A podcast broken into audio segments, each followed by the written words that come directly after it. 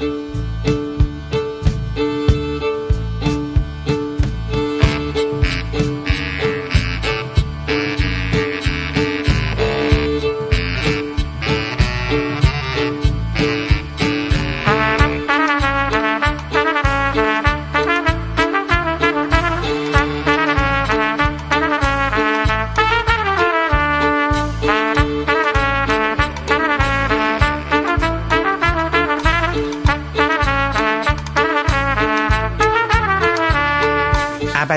یک روز پادکست شماره 107 بحث و جدلی درباره مجموعه تلویزیونی چرنوبیل.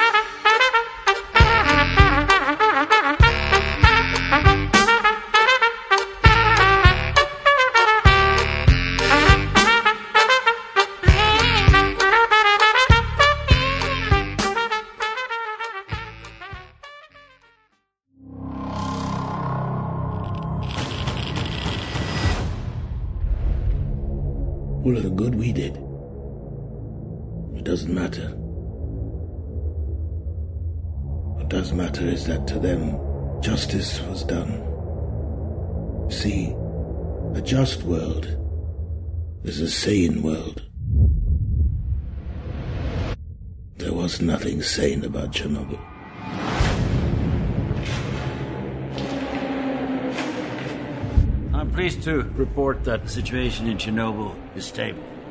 In terms of radiation, I'm told it's the equivalent of a chest x ray. No, Chernobyl is on fire. And every atom of uranium is like a bullet, penetrating everything in its path metal, concrete, flesh. Now, Chernobyl holds over three trillion of these bullets.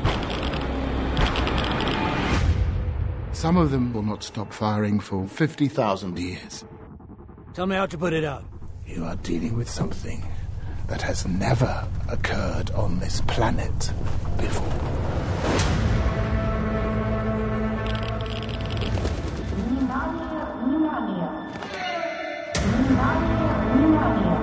Cut the phone lines. Contain the spread of misinformation. What will happen to our boys? The pain is unimaginable. In three days to three weeks, you're dead. You can see him, and you cannot touch him. Do you understand? What happened on the night of the accident? Asking the right question will get you the truth. There is no truth. What happened then? What happened after? All of it. All of it.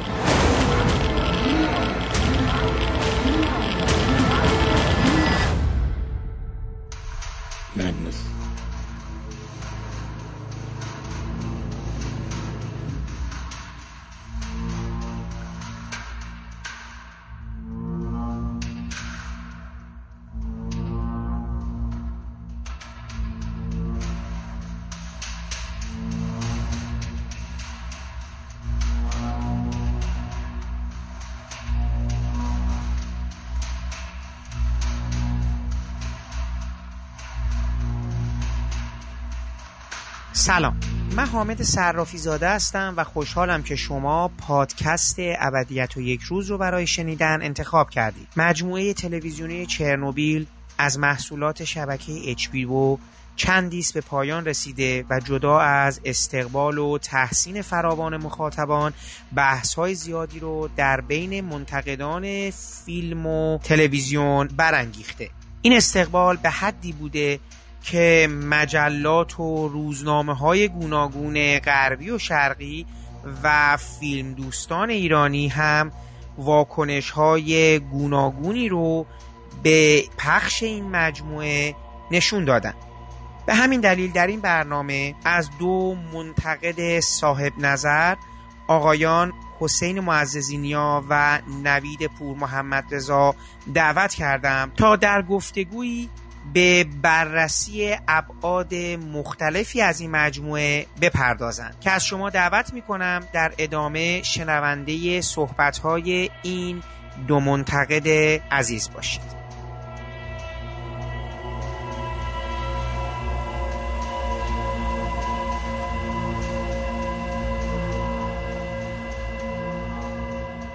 مجموعه تلویزیونی چرنوبیل یه مجموعه کوتاه بدون اینکه فصل زیادی داشته باشه در پنج قسمت همین اواخر از محصولات شبکه HBO پخش شده و به شدت به طرز عجیبی هم در محافل غربی و شرقی و هم توی سینما دوستای ایرانی فیلم دوستای ایرانی سریال بینای ایرانی به شدت گل کرده.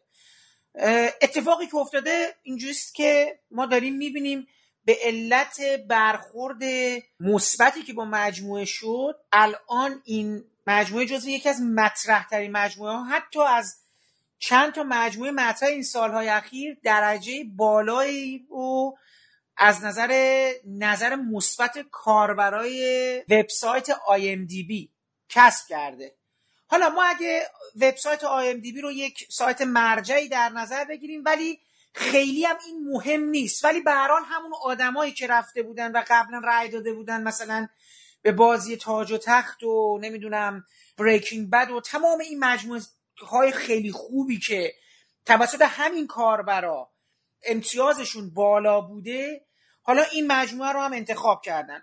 حالا این از قسمت داوری عمومیش داوری منتقدارم که خودتون در جریانین. مجله نیویورکر روزنامه های آمریکایی حالا بچه های توی ایران به شدت سرش صحبت کردن و انقدر هم به حال این سریال مهم شد که روزها هم نسبت بهش اعتراض کردن و گفتن که ما حتما می‌خوایم نسخه خودمون روایت خودمون رو از این بسازیم.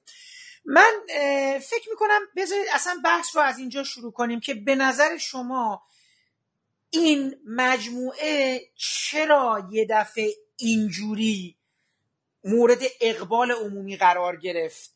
این یه جور کالت شدن این مجموعه رو شما محصول چه چیزی می‌دونید؟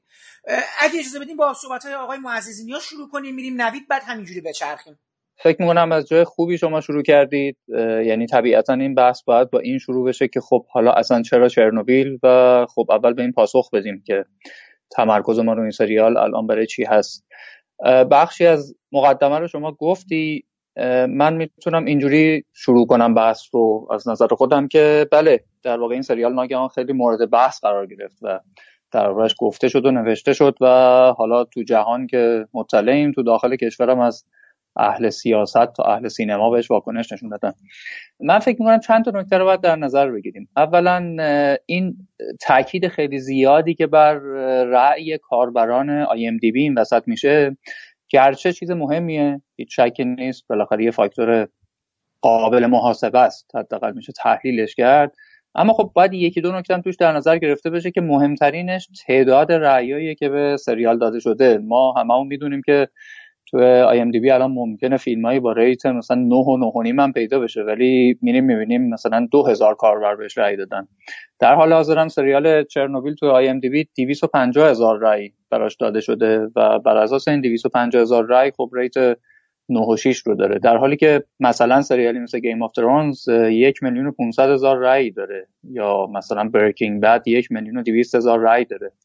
یا مثلا فیلمی مثل Shawshank Redemption دو میلیون و صد هزار رای داره. خب این خیلی خودش فاکتور مهمیه یعنی چون معمولا فقط نتیجه گیریش توی سایت ها داره اعلام میشه که rate این سریال فلان اندازه است. خب این فکر می‌کنم ذره توش دقت نیست یعنی باید به اینم توجه کنیم که چه تعداد کاربر رای دادن که اون به این rate رسیده. اما حالا فارغ از این این بحث رو بذاریم کنار. من تصور می‌کنم این استقبال فعلی و توجه به سریال حتما خب دلایل فنی هم داره که بهش می‌رسیم. در ادامه دربارش حرف خواهیم زد. یعنی نمی‌خوام پیشا پیش انکار کنم که سریالیه که از جهات زیادی خوب ساخته شده. اما من تصورم اینه که دو نکته قبل از هر چیز باعث شده که این سریال انقدر مطرح بشه. یکی این که سه چهار سال پیش چهار پنج سال پیش شاید سریال هایی که در واقع به این شکل حالا سیزنی یا به شکل مینی سریال ساخته می شدن به اندازه امروز سریع دیده نمی شدن یعنی خیلی طول می کشید دیده شدنش. یکی به این دلیل که اصلا سریال بینی شاید بین همه تماشاگران دنیا انقدر رایج نبود شاید بیشتر اونایی که از سرویس های live stream استفاده می‌کردن بالاخره مشترک خیلی از این شبکه ها بودن اونا عادت داشتن ببینن. ولی اینکه اینجوری به سرعت یه دفعه همه تماشا بکنن و ما اصلا بتونیم در واقع بفهمیم رأی اکثریت و واکنش تماشاگرها تو کل جهان چیه این اونقدر رایج نبود. هم امکان فنیش یه ذره محدودتر بود هم اصلا زیادم مد نبود.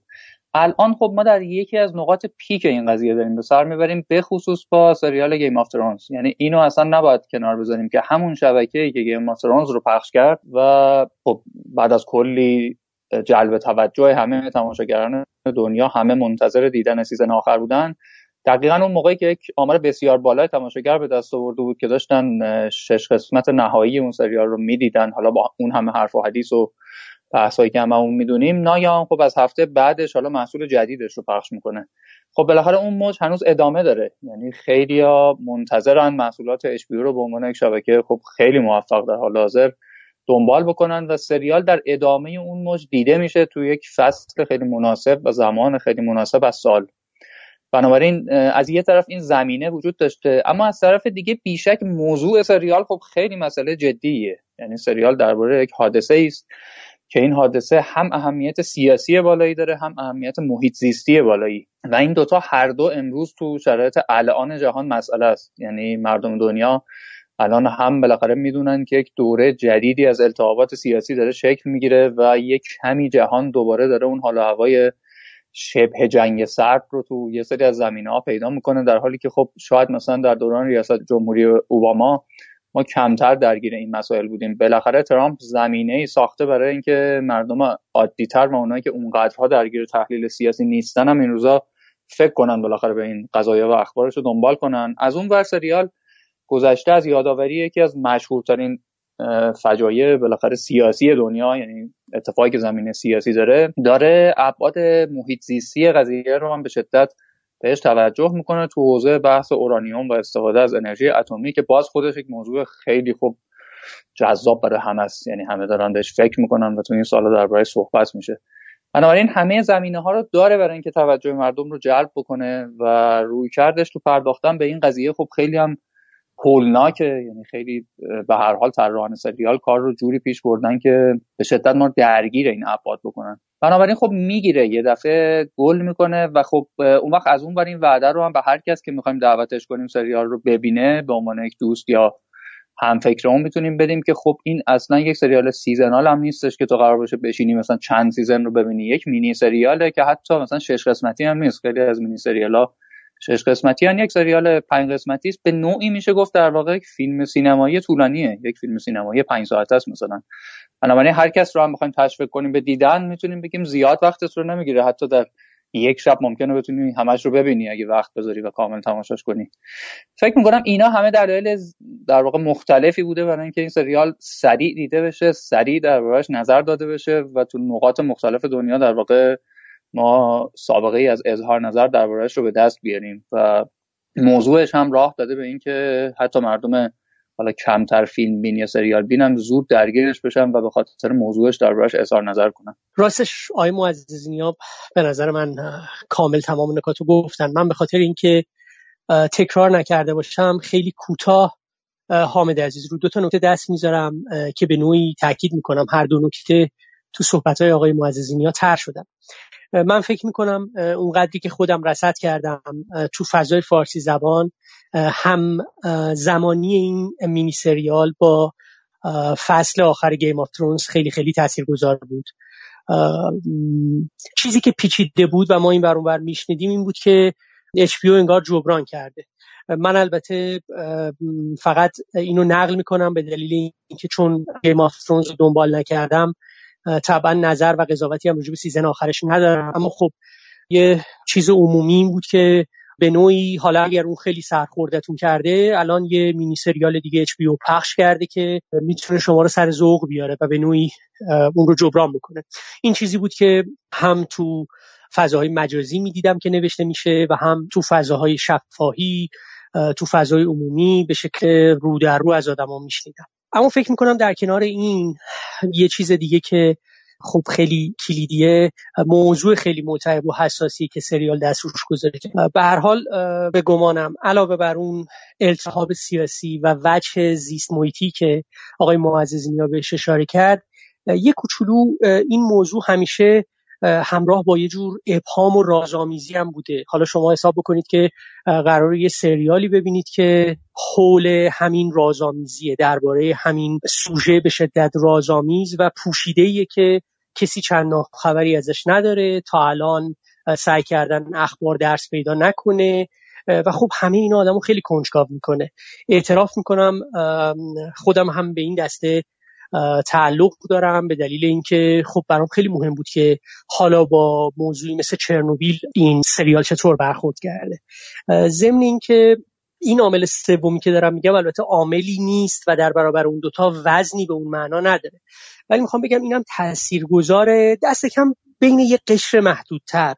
و اونم اینه که چند ماه پیش بود که کتاب الکسیویچ نیایش چرنوبیل یا صداهای چرنوبیل به فارسی منتشر شد البته این کار قبلا ترجمه شده بود ولی شاید از یاد برده شده بود یا کمتر بهش توجه کرده بودن. ترجمه تازه به واسطه اینکه ترجمه از زبان روسی هم بود به نوعی دیده شد. این برانبر براش جلسه گذاشتن و می‌خوام بگم که در عین حال پخش شدن این سریال به یه فاصله اگه اشتباه نکنم دو سه ماهه از روایت الکسیویچ از مسئله چرنوبیل به زبان فارسی بود. این توی قشر خیلی محدودتری که طبعا این ماجرا براش جدیتر بود و این کتاب رو هم خونده بود شاید کنجکاوی بیشتری می‌تونست ایجاد بکنه. من داشتم سازنده های سریال و عناوینشون هم در حقیقت نگاه می‌کنم کسایی که این کار رو پیش بردن. و خب یه ترکیب بسیار عجیبی پشت این سریال بود. جدا از اینکه HBO که بر حال در حال قدرت نمایی هست با مجموعه های دیگش و به خصوص Game of Thrones اومد این کار رو انتخاب کرد و من فقط می‌خوام این صحبت رو تکمیل کنم که ما تو سالهای اخیر تعداد مجموعه هایی که اشاره مستقیم به یک واقعه فاجعه رخداد معاصر و اینقدر مهیب یا بزرگ یا قابل بحث و قابل یعنی چیزی که زندگی خیلی از افراد رو تحت تاثیر قرار داده نداشتیم احساس می‌کنم بعد از مجموعه هایی که خیلی فیکشنال بودن یا قصه هایی در حقیقت رخ نداده بودن این موضوع خودش بر حال یه اقبالی رو هم ایجاد کرد و به نظرم از این به بعد شاید مسیری رو برای این شبکه باز بکنه. این یه نکته. نکته دیگه در مورد سازندگان بود. خیلی برام جالبه. ببینید نویسنده و در حقیقت خالق اثر آقای کریگ مزین یا کریگ مازین. شما اگه برین توی مجموعه کارهایی که این آدم قبلا کرده رو ببینید واقعا برای من حیرت انگیزه که از اون کارها به این رسیده.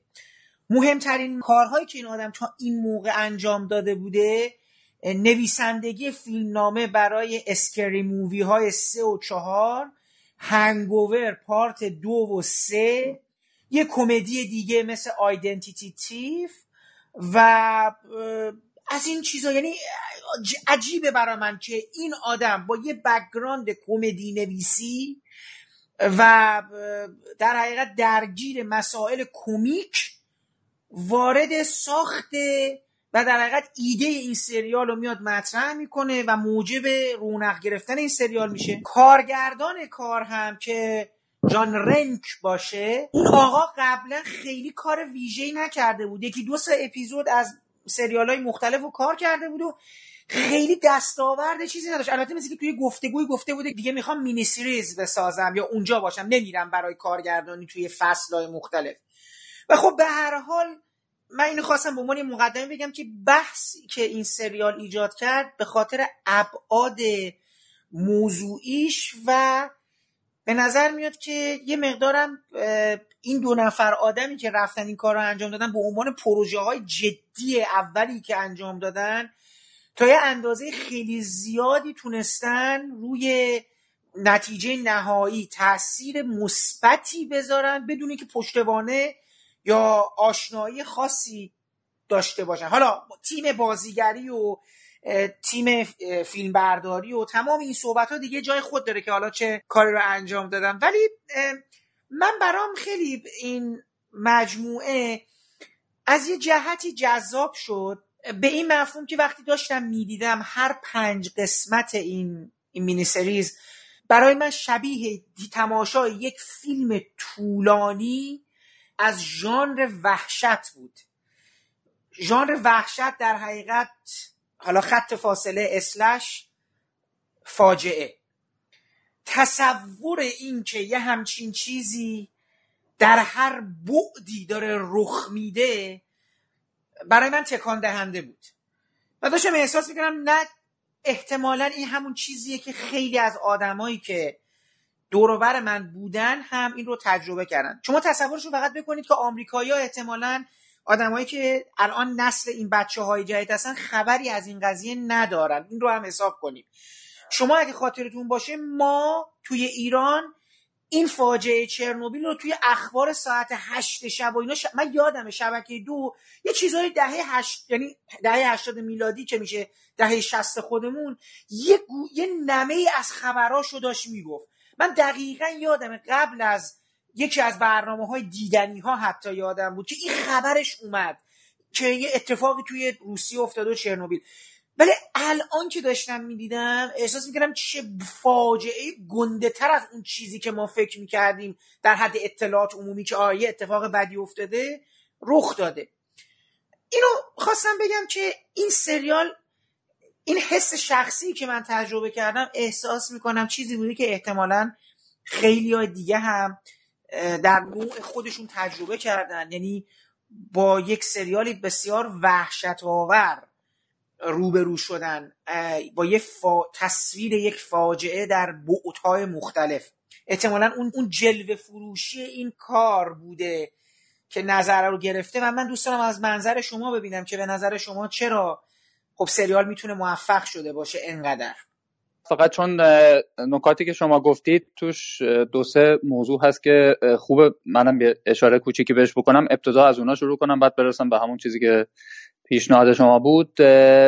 بله دقیقا برای منم پیشینه کریئتر این سریال بستا طراحش از همین جهاتی که شما گفتی جذاب بود. یعنی منم بعد از اینکه قسمت چهارم پنجم رو دیگه دیدم رفتم ببینم خب اصلا کی به کی و بالاخره عوامل کیا بودن و بله منم دقیقا به همین برخوردم که این آقای کریگ مزین تقریبا هیچ پیشینه مهمی در هیچ جا نداره نه در سریال سازی. حالا البته نویسنده تعدادی سریال بوده که من اونا ندیدم اما تو سینما بله کاملا کارنامه ضعیفی داره و حالا حتی کمدی نویسی هم همچین آثار خیلی درجه یکی ننوشته. در این مورد که خب اگر بریم سمت این تئوری توطئه ای که الان بعضیا بهش قائلن به خصوص اونایی که به خود موضع روسیه درباره سریال نزدیکن که خب خیلی راه میده برای بحث تئوری ای یعنی اصلا بگیم شاید اصلا کسای دیگه ای پشت این کارن و کسانی قصد سیاسی داشتن و عمدن کسانی رو انداختن جلو که همچین خیلی خودشون کارنامه قابل دفاعی ندارن و چه می‌دونم. خلاصه دیگه یعنی راه به این جور بحثام چه بسا بده برای بحث بیرون سینمایی و بیرون فیلمی در واقع اصلا از موضوع دیگه. اما واقعیتش اینه که خب این موضوع با اینکه به هر حال موجب تعجبه ولی به نظرم اونقدر هم مسئله عجیب غریبی نیست. به این دلیل که ما اگر تاریخ طولانی سریال سازی در این دو دهه اخیر رو نگاه بکنیم می‌بینیم که خب یه گروه سازندگان سریال ما داریم که اینا آدمایی که در سینما معتبرن یعنی اول تو سینما جایگاهشون رو تثبیت کردن حالا اومدن سریال هم می‌سازن مثل اسکورسیزی مثل دیوید فینچر مثل خیلی کسانی که تو این سالا مثل استیون سودربرگ. اینا در واقع اومدن و سریال هم ساختن. بنابراین تکلیف معلومه. یه عده داریم که خب نه در سینما اونقدرها آدم های معتبری نیستن اما در سریال سازی فوق یعنی همیشه کارهای خوب ساختن. از کسانی مثل وینس گیلیگان که خالق Breaking Bad و Better Call Saul و کارهای از این قبیله که به نظر من در المپ سریال سازا می‌تونه قرار بگیره تا چهره های دیگه ای که سازندگان Friends و کارهای دیگه که اینا باز پیشینشون روشنه. اما به این دست سوم هم بر می‌خوریم یعنی کسانی که یا در سینما کارنامه خیلی موفقی نداشتن یا در خود تلویزیون کارهای فوق العاده تولید نکردن ولی ناگهانی یک مجموعه درجه یک بیرون دادن. که میشه برای توجیهاتی پیدا کرده نمیشه فکر کرد شاید مثلا اون ساختار اون موضوع اون چیزی که تو اون یه سریال جلب توجه کرده چیزی بوده که دغدغه اون آدم همیشه بوده. یعنی اتفاقا همون وجه پنهان ذهنش و همون چیزی بوده که شاید مجال بروزش رو پیدا نکرده. در واقع برای شروع کارش مجبور شده بره تو ژانرهای دیگه و حوزه دیگه تا بالاخره موفق بشه یکی رو قانع کنه که بیاد همراهی کنه و اون چیزی رو که مثلا همیشه آرزوشو داشته بسازه. در حال در حالت خوشبینانش میشه فکر کرد که این آقای کریگ مازین شاید این ایده رو خیلی وقت بوده داشته اما خب روزگار مشغولش کرده به نوشتن فیلمنامه Scary Movie ها و چیزایی از این قبیل. این حداقل نگاه خوشبینانشه اما درباره بقیه نکات اون نکته که شما در انتها بهش اشاره کردیم من فکر می‌کنم خیلی مسئله اساسیه.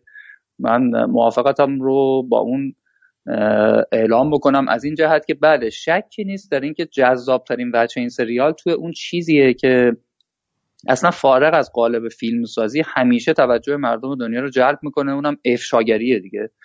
وقتی یک چیزی افشاگرانه است بالاخره جلب توجه می‌کنه به خصوص در یه دوره زمانی کوتاه. و این سریال بیشک بله قبل از هر چیز این ویژگی رو در خودش داره که به نظر می‌رسه داره افشاگری می‌کنه. و این افشاگری نه در مورد گروه خاصی از مخاطبین. مثال خوبی شما زدیم ما که داستان چرنوبیل رو دیده بودیم و می‌دونستیم و تلویزیون در زمان خودمون بالاخره پوشش داده بود و جاهای مختلف بالاخره تا حدودی باش آشنایی داشتیم. یا حتی همین زمینه ای که نوید عزیز اشاره کرد یعنی انتشار اون کتاب الکسیویچ. همه اینها با اینکه وجود داشته اما سریال چون روی کردش اینه که انگار می‌خواد توی پنج اپیزودش به ما بگه که بیاید یه چیزی براتون بگم که اصلا ازش بی اطلاعید بیاید می‌خوام یه چیزی تعریف کنم خبر ندارید. همین ویژگی سریال که انگار درباره چیزی که ظاهرا ما فکر می‌کنیم خوب می‌دونیم و می‌شناسیم می‌خواد یه جوری ماجرا پیش ببره که بهمون بگه نه اصلا شما نمی‌دونستید. و با اینکه یه چیزی ظاهرا براتون آشناست من الان بهتون میگم که این ماجرا چه ابعادی داره. و این رویکرد افشاگرانه خب به خصوص تو اپیزود آخر به اوج می‌رسه دیگه. یعنی با اینکه توی چهار اپیزود اول ما غافلگیر میشیم از اون پرداخت اون پرداختی که بله دقیقا همونجوری که شما گفتی روی کرده آخر و زمانی اصلا توش هست رویکرد apocalyptic. کاملا فضا فضاییه که آدم با اینکه می‌دونه یک چیز real رو داره تماشا می‌کنه فیلم خب طبعا science fiction که نیست. ما می‌دونیم این اتفاقات افتاده. اما فیلم داره جوری پرداخت می‌کنه که ما احساس می‌کنیم واقعا فضایی داریم می‌بینیم شبیه فیلم شبیه فیلم های آخر زمانی هالیوود. این خب باعث میشه که ما در واقع احساس کنیم عجب. پس ما اصلا نمی‌دونستیم. و بعد نه تنها اینو تو اون چهار اپیزود داریم در اپیزود آخر وقتی به اصطلاح سعی میشه حالا نکات دیگه ای به عنوان شوک پایانی مطرح بشه خب بیش از بیش احساس می‌کنیم ما اصلا نمی‌دونستیم. آره این خیلی مهمه. یعنی این این این البته خب بالاخره طبیعتا تو ساختار فیلمنامه کار هم بوده و از ابتدا روش فکر شده. اما حالا از اینا که بگذاریم اون جنبه فنی رو من خیلی کوتاه یا مقدمه ای فقط بگم تا اون حالا تو بحث بعدی باز بشه. من تصورم اینه که اگر فارغ از همه این چیزهایی که تا الان گفتیم سریال رو بخوایم به اصطلاح نقدش کنیم به عنوان یک اثر دیگه. حالا بدون هیچ کدوم از این حواشی به نظرم کار مجموعا متوسطیه که خب البته به هر حال جذابیت هایی داره. نه طبیعتا درباره یک شاهکار حرف می‌زنیم تو حوزه سریال سازی نه درباره اثری که بد و ضعیف باشه. فکر می‌کنم اینا توش قابل تحسینه که به هر حال رویکرد سازندگان از ابتدا به نظر می‌رسه یه جور رویکرد گزارشی مستندونه مثلا تا یه حدی بوده.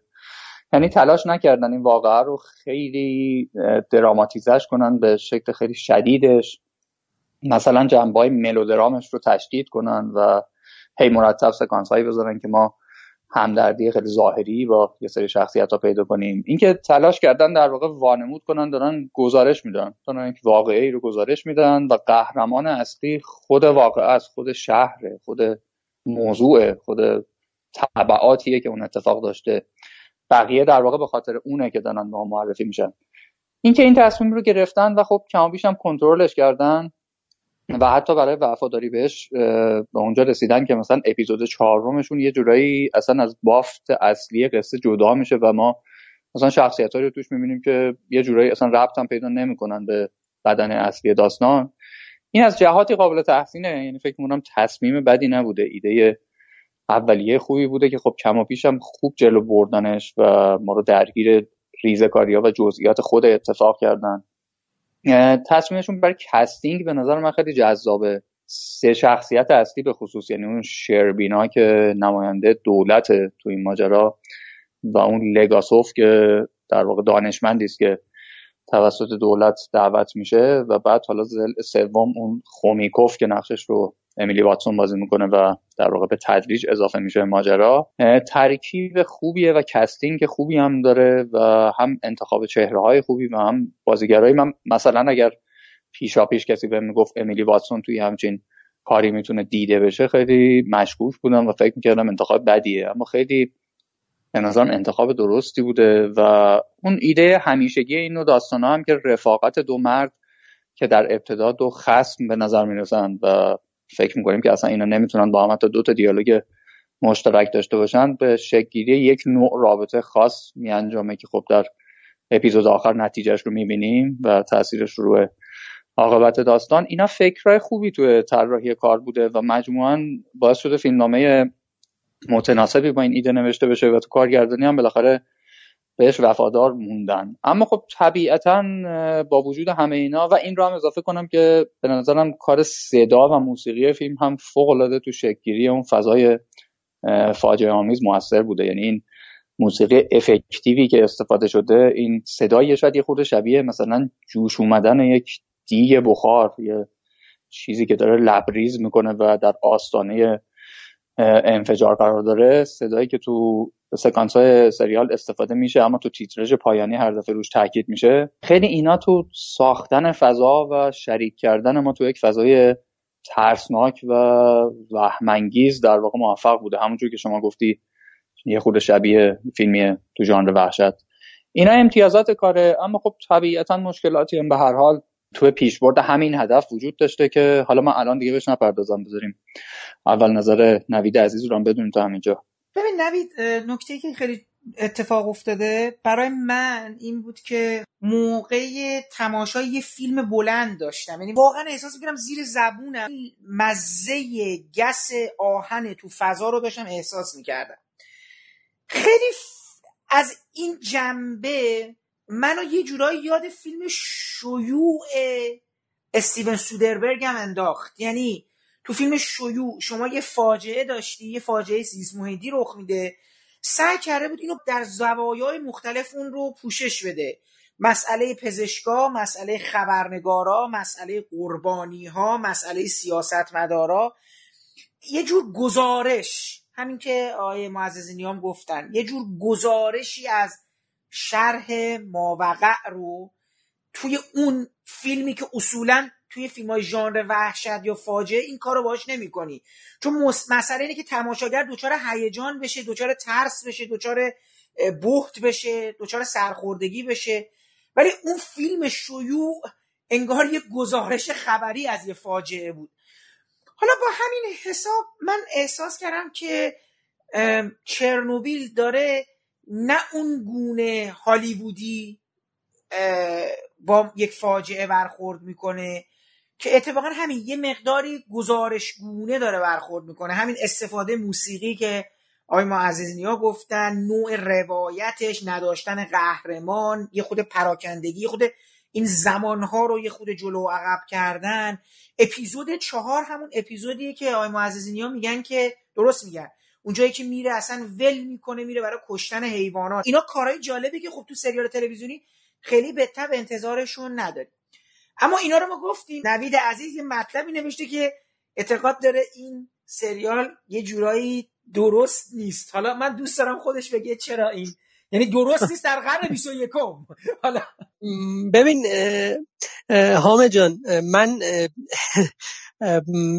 سعی می‌کنم با یکی دو تا کلید واژه‌ای که تو صحبت های آقای معززینی هم بود تو هم الان بهش اشاره کردی در کم از دلایل سرخوردگی خودم صحبت بکنم. واقعا یه نسخه جامعی نیست.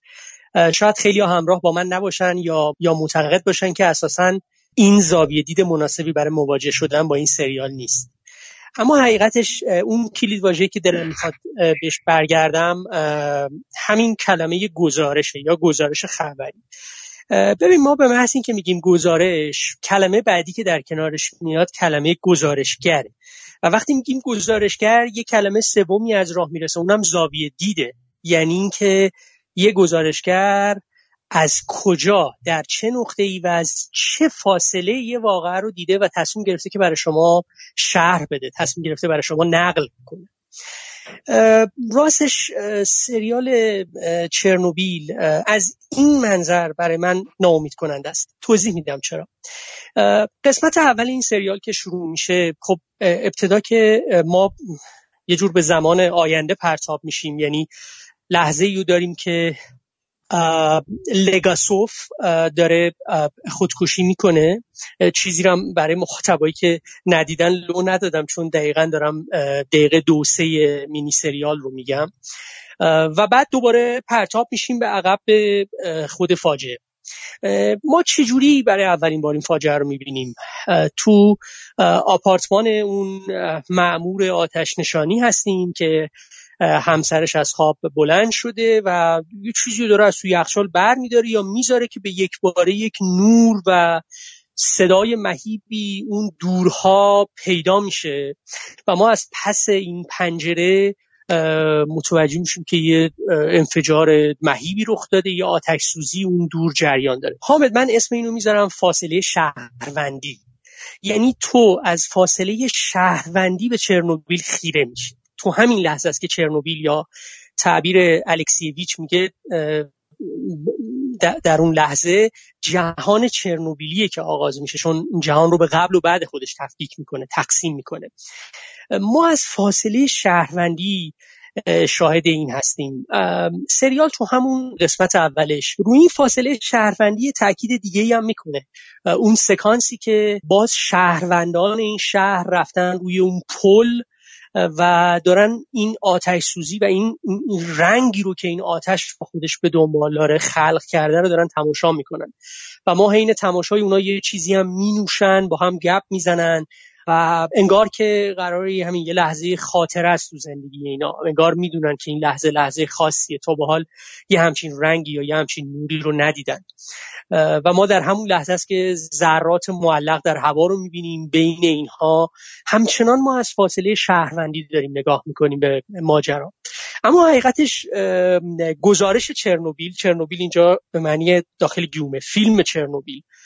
مطلقا به این فاصله شهروندی بسنده نمی‌کنه که هیچ من اعتقاد دارم به هیچ فاصله ای و هیچ فاصله ای اون رو نمی‌تونه قانع بکنه.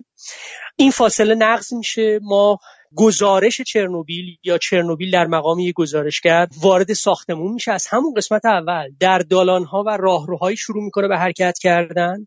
و من یعنی حامد اعتقاد دارم که تو میگی که این سریال لحظه هایی برای تو شکل یک horror movie رو داشته یک disaster horror movie. به نظر من این, این یک کوچولو مایه تاسفه به دلیل اینکه این اونجاییه که ما حتی ما حتی می‌خوایم با بزرگترین دردها و جراحت هایی که واقعا خودمون یا ساکنان این جهان باش مواجه شدن باز یک بار دیگه از چشم فانتزی با اینا مواجه بشیم. یعنی باز یک بار دیگه دوست داریم اینو ببریم در قالب ژانر در قالب قواعد تثبیت شده و بگیم برای ما یادآور اونه. بله یادآور اون هست به دلیل اینکه بالاخره وقتی دوربین شروع می‌کنه در این دالانها و راهروهای نیروگاه حرکت کردن و آدمایی رو به تو نشون میده که احتمالا اینها در واقعیت چند دقیقه بیشتر زنده نیستن و خبری از اونها احتمالا ما نخواهیم شنید. وقتی این گزارشگر همراه با اینهاست میره و اتفاقا تو همون قصه در واقع قسمت اول ما همراه با این گزارشگر یا همراه با این دوربین چشم میدوزیم به هسته منفجر شده. یعنی یه لحظه وجود داره که سقفی که کلا از بین رفته و ما پایین رو نگاه می‌کنیم و اون دود و ذرات و باد عجیبی که به سمت ما داره میاد و در حالی که همه جا میمونن هیچ نمی‌تونه حرکت کنه این گزارشگر دوباره برمیگرده میره تو اتاق میره پیش آتش نشانا و این تو قسمت های بعدی تشدید میشه. من سعی می‌کنم اینا رو بذارم تو پارت های بعدی شاید بتونیم راجبش صحبت بکنیم. اگه یادت باشه ما یک پیش مقدمه رو با هم داشتیم. یک گپ دوستانه با هم زدیم حدودا یه هفته پیش. بهت البته که داشتم شوخی می‌کردم ولی واقعا جلوه از حقیقتم توش بود. گفتم حامد وقتی که چرنوبیل رو می‌بینم به نظر میاد که سینما هنوز از گریفیس جلوتر نرفته. و اگر بهت گفتم سینما هنوز از گریفیس جلوتر نرفته منظورم این بود که حقیقتا انگار یعنی فاصله قرار نیست تبدیل به یک پروبلماتیک بشه بلکه تو همچنان دوربین قراره برات تبدیل به یک ناظر نامرئی بشه و تماشاگر رو این ناظر نامرئی در جایگاه یک شاهد آرمانی قرار بده که بتونه به بهترین نحو ممکن همه چیزها رو تجربه کنه همه چیزها رو ببله. و باز بهت اون روزم گفتم و مجددا میگم متوجهم که چرنوبیل تنها نیست. متوجهم که در این سالها ما یک دو جیم فیلم می‌تونیم ردیف کنیم که به سراغ فجایع واقعی رفتن و از همین استراتژی استفاده کردن. ولی در این حال تاکید کردم وقتی که یک سریال اینقدر مورد تاکید قرار می‌گیره یا اینقدر محبوب میشه فکر می‌کنم باید از این منظر هم ما در حقیقت بهش نگاه بکنیم. من بر اینکه نقطه بذارم روی این بخش حرفم اون چیزی که ژاک ریوت یه زمانی 50 60 سال پیش ازش تحت عنوان یه جور همین میل سیری ناپذیر به نمایش دادن یاد کرده بود. به نظر من یکی از مصادیقش همین مینی سریال چرنوبیله. ژاک ریوت البته تو اون مقاله معروفش از کلمه های مثل چشم چرانی و هرزنگاری هم استفاده کرده بودش. به هر حال اگر از واژه دوم استفاده نکنم از واژه اول استفاده می‌کنم. گزارشگری که قادر هستش در فضا و مکان پرواز بکنه و هر لحظه شما رو در بهترین زاویه ممکن نسبت به فاجعه چرنوبیل قرار بده خیلی گزارشگر چشم چرانیه و در این حال این چشم چرانی به اعتقاد من در مخاطب هم تقویت می‌کنه و از او دعوت می‌کنه بدون اینکه بخواد فکر بکنه به فاصله خودش با فاجعه به این فاجعه نگاه بکنه. این بحث رو در واقع اینجوری جلو ببریم که من فکر می‌کنم توضیحاتی که الان شنیدیم بی تردید غلط نیست. یعنی اتفاقا فکر می‌کنم اصلا بحثی نیست که من الان شروع کنم به تلاش برای نفی کردنش. ولی فکر می‌کنم که خب یک مسئله خیلی فراگیرتر و عمومیتریه که خود شما می‌دونید در واقع این نگاه و همون نقل قولایی که الان انجام شد از کسانی مثل جاک که این بحث رو تئوریزه کردن و دیگران خب یه مسئله خیلی کلانتره مسئله تفاوت اصلا اون نگاهی که تو اون نوع توصیف های جور سینمای اصیل به حساب میاد. اصیل به معنای اخلاقیش نه به همون معنای فنی و در واقع یه مقدار زیبایی شناسانه. اون نگاه خب طبیعتا سینما رو دارای حریمه هایی می‌دونه که یکیش همین است همین توضیحاتی که الان تو اشاره جزئی نوید هم مورد اشاره قرار گرفت و همون تفاوتیه که خب باعث میشه اصلا خیلی از تئوریسین ها بیان مرز خیلی جدی بین اون نوع سینما با سینمایی که حالا تو کلیشه تو در واقع تو گیومه بهش میگیم سینمای هالیوودی. قائل بشن و بنابراین یک نوع اصلا نگاه و یه مقدار زیادی از ژانرهای مرسوم سینمای هالیوود رو اصلا به طور کلی موجودیتش رو مورد تردید قرار بدن و بهش اعتراض داشته باشن. بحثایی که گاهی اوقات مثلا گدار هم به شکل مبالغه آمیزتری وارد شده و حالا شدت بهش بخشیده. بله این که درسته یعنی در واقع از این نگاه مشکلات زیادی میشه تو سریال پیدا کرد و زاویه دید حالا یه بخشش خود نوع پرداخت مبالغه آمیزی که می‌تونیم این سوال رو بکنیم که مثلا این همه تاکید روی بدنهای متلاشی شده تا حدی که دیگه خب کاملا آزاردهنده است یعنی تکرارش. در واقع در ابتدا میشه این توجیه رو پیدا کرد که خب به سریال داره هشدار میده و می‌خواد نشون بده اون اتفاقی که افتاده. ولی تاکیدهای مداوم و نماهای بسته و به خصوص نماهایی که توی کلوزآپ ما چهره کاراکترها رو می‌بینیم که با همون وضع فجیع در واقع دارن تلاش می‌کنن حرف بزنن. تکرار اینها خب می‌تونه بخش دیگه ای از همین موضوع باشه و این سرکشی کردن به این شکل تو همه ابعاد حادثه هم با همین توصیفی که الان انجام شد می‌تونه بخشی از این باشه. ولی واقعیت اینه که من فکر می‌کنم خب وقتی داریم یک سریال آمریکایی می‌بینیم حالا نه لزوما به اون معنای خیلی بد و آزاردهندهش یک سری پیشفرزه ها رو تقریبا ناچار شدیم بپذیریم. مثلا در ادامه همین ها من فکر می‌کنم این که همه شخصیت سریال هم دارن به زبان انگلیسی حرف می‌زنن طبیعتا خب یک مسئله است. یعنی سریالی که از یه طرف داره تلاش می‌کنه ما رو مجاب کنه که خیلی رویکرد گزارشی داره همونجور که تو بخش قبلی بهش اشاره کردیم. و خب خیلی با نوع روایتش نوع فضاسازیش و همچنین اون تاریخ هایی که مرتب قید میشه و بقیه جزئیات داره تلاش می‌کنه ما رو نزدیک کنه به این باور که داریم برشی نسبتا واقع گرایانه از ماجرا رو می‌بینیم. خب این انگلیسی حرف زدن همه شخصیت ها خیلی چیز خوشایندی نیست. اما در این حال یه جورایی ما میپذیریم دیگه. یعنی طبق یک قرارداد میپذیریم و می‌دونیم که این سریال اگر قرار بود با بازیگرهای روسی ساخته بشه یا حداقل بازیگرایی که توانایی صحبت به زبان اصلی رو دارن خب اولا دایره انتخاب بازیگرش محدودتر می‌شد و از اون مهمتر دایره تماشاگرش. بیشک اگر این سریال به زبان اصلی ساخته شده بود الان آمار تماشاگرانش شاید یک بیستم این هم نبود.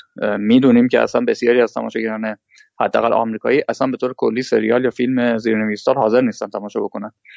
خیلی از این فاکتورها توش میشه پیدا کرد و در واقع اینو از تصمیم گیری اولیه و ایده پردازی ابتدایی تا مراحل بعدی و ساخت و ساز جزئیات و همه اینها بهش اشاره کرد. ولی من تصور می‌کنم این چیزیه که خب به هر حال باید از ابتدا تکلیفمون رو باش معلوم بکنیم و تو خیلی از فیلم های حتی متفاوت هالیوودی این اتفاق افتاده و خب اگر این مشکل رو داشته باشیم حتی با فیلمی مثل مثلا حتی JFK اولیور استون هم می‌تونیم همین مشکل رو پیدا بکنیم.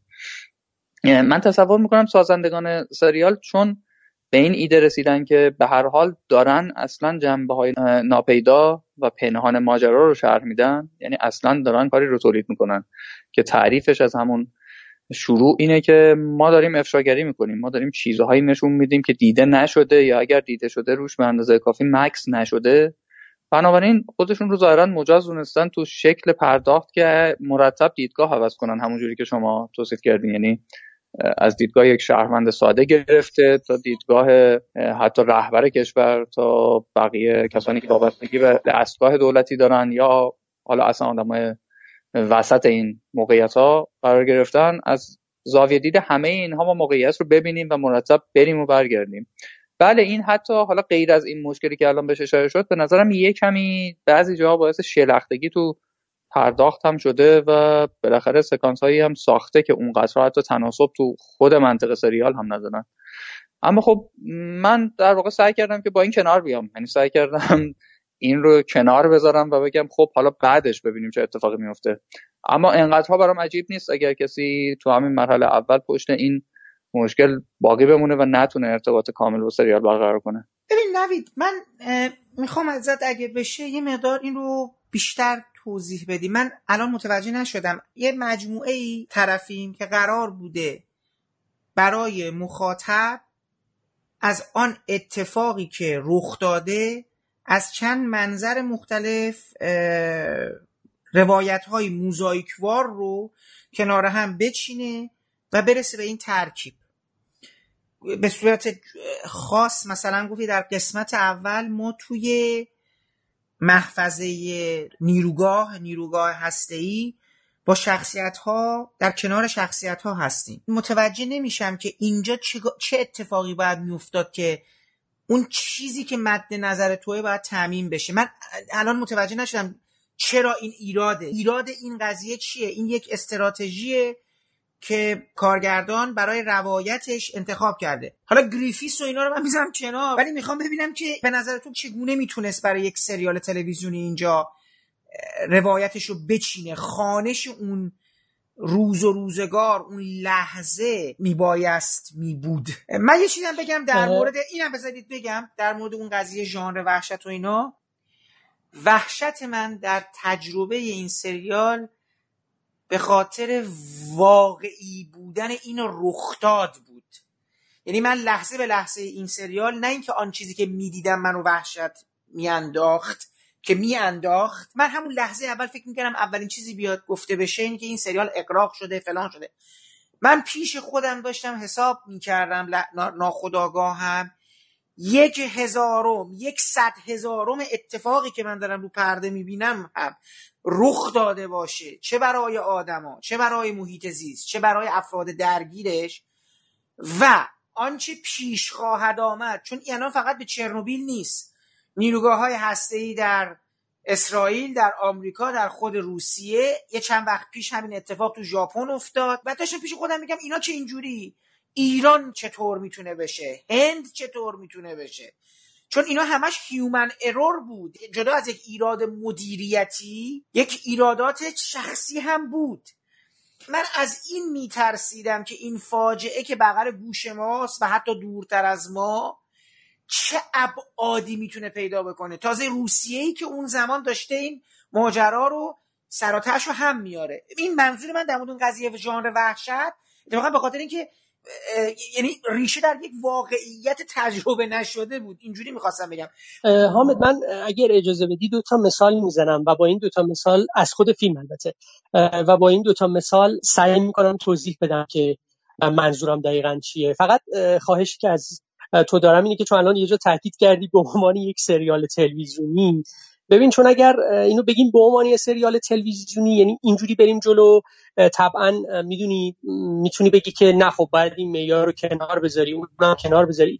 مثلا رفیق این یه سریال بیشتر نیست. ولی فراموش نکنیم تو چارچوب همین سریال های تلویزیونی هم ما تو ده 15 سال گذشته وایر دیدیم نیک دیدیم بریکینگ بد دیدیم. یعنی اینا استاندارداشون در بله، اغلب بله. موارد خیلی از آره خیلی از فیلمایی که ما دیدیم خیلی بالاتر بودن. یعنی اصلا بدون هر گونه تعارف اینا اصلا یه مرزهایی رو جابجا کردن که آدم حیرت می‌کنه. ولی اگر به اون دوتا مثال برگردم ببین به دو صحنه تو فیلم اشاره می‌کنم. تا و این دو صحنه برای من مصادیقی که چطور اگر حتی خودم رو به عنوان یک مخاطب در اون قرارداد بلاغی با فیلم قرار بدم که آقای معززینیان میگه که طبعا از قسمت اول یه جور داره دعوت می‌کنه ما رو که تو این قرارداد قرار بگیریم. از اینکه وسط خیابونای روسیه آدمای انگلیسی صحبت می‌کنن تا نوع مواجهش با فاجعه. اما می‌خوام بگم که این دو مثال من نمونه هایی که حتی درون این قرارداد بلاغی هم بر من آزاردهندن و یه جور معرف زیاده خواهی بیش از حد این مجموعه. مثال اولم جاییه که اینا باید هر دو مثال مربوط به یه چیز تا دو صحنه مختلفه. ببین این اون پشت بام این نیروگاه آلوده ترین و سمیترین نقطه جهان هستش و این رو به ما اون دانشمند میگه گزارش ها به ما میگه که آقا اون بالا اصلا اوضاع خیلی خرابه. و اگر یه فکری به حال پاکسازی این پشت بام نکنیم می‌تونه این فاجعه خیلی ابعاد مهیبتر و گسترده تری رو پیدا بکنه. اینا باید بام رو پاکسازی بکنن. در واقع به دو تا راه حل اینها به نوعی پناه می‌برن. راه حل اول اینه که از طریق ماشین های مکانیکی از طریق ربات ها این پاکسازی رو انجام بدن. که مذاکراتی انجام میدن. آلمان ها برای اینها یه ماشین میفرستن و بعد به خاطر اینکه تمام حقیقت رو نگفتن اون ماشین از کار میفته و بعد اینکه آدم های واقعی یعنی انسان هایی که باید برن اون بالا و پاکسازی رو انجام بدن. در واقع حامد چون اشاره به استراتژی کردی استراتژی فیلم حتی درون قرارداد بلاغی خودش هم با این دو صحنه منو واقعا به تعجب وامی داره و جا می‌خورم. ببین در مورد اول وقتی که این دستگاه مکانیکی میره اون بالا ما داریم تصویر این دستگاه مکانیکی تو مانیتور می‌بینیم. یعنی در حقیقت ما به میانجی تصویر مانیتور در واقع داریم می‌بینیم بالا چه اتفاقی داره میفته اما فیلم به همین هم قناعت نمی‌کنه. یعنی مجددا این گزارشگر باید خودش همون بالا بره. یعنی این گزارشگر میگه که نه نه نه این کافی نیست و من باید خودم همون بالا رو بهتون نشون بدم و ما همراه با دوربین میریم در سمیترین نقطه جهان قرار می‌گیریم. اما دومی که به نظر من دست کم برای من نابخشودنی تره. جایی که این آدم ها مجبورن برن اون بالا. آدم هایی که در دم هم نمی‌گیرن. میان پایین و تو این امکان رو داری. یعنی گزارشگر ما این امکان رو داره که خبر یا گزارش از اینا بگیره. که اون بالا چه خبر بود؟ یعنی به منطق رواییش دارم توجه می‌کنم. اما اتفاقی که اونجا میفته اینه که یه بار اگر اون سکانس رو برای خودمون یادآوری بکنیم واقعا تمام قضیه از رفتن این آدم های واقعی رو اون پشت بام و تو اون چند ثانیه حالا یادم نیست چهل ثانیه چهل و پنج ثانیه که وقت دارن بالا 90 ثانیه. اون 90 ثانیه‌ای که وقت دارن اون بالا باشن و بیان پایین. ببین تمام چیزی که فیلم در این سکانس فراچنگ میاره تعلیق این 90 ثانیه است. اینکه این آدم ها آیا موفق میشن در این 90 ثانیه این کارو بکنن یا نه؟ و تمام تاکید روی بینوا روی تفلکی قرار می‌گیره که زمین می‌خوره و این 90 ثانیه رو از دست میده. آخه این چه شیوه برخوردیه با این مسئله؟ یعنی در این حال ایثار و فداکاری این آدم ها حالا این اثر تبعیت یه جور فرمانبریه یا اثر باور حقیقی هر کدوم اینها. به هر حال این یه جور ایثاره تو داری میری اون بالا در حالی که می‌دونی اوضاع خرابه. ایثار این آدم ها کنش همین رفتن و, در این حال ترس وحشت و رازآمیزی و ابهامی که اون بالا وجود داره همه اینا جای خودش رو میده به یک تعلیق 90 ثانیه‌ای که کی میفته و کارش در واقع تموم میشه. درون قرارداد بلاغی خود فیلم هم اینها دیگه زیادی زیاده خواهیه. یعنی در واقع زیادی پرتعلیق کردن ماجرا اینکه برای تو یه هیجان ایجاد کنه من به نظر من در مواجهه با یه همچین بامی که توصیفش رو ما در کتاب الکسیویچ هم می‌تونیم ببینیم شاید آخرین خواسته ما تماشاگران ما مخاطبا باید ایجاد تعلیق و تماشای تعلیق بر روی اون بام باشه.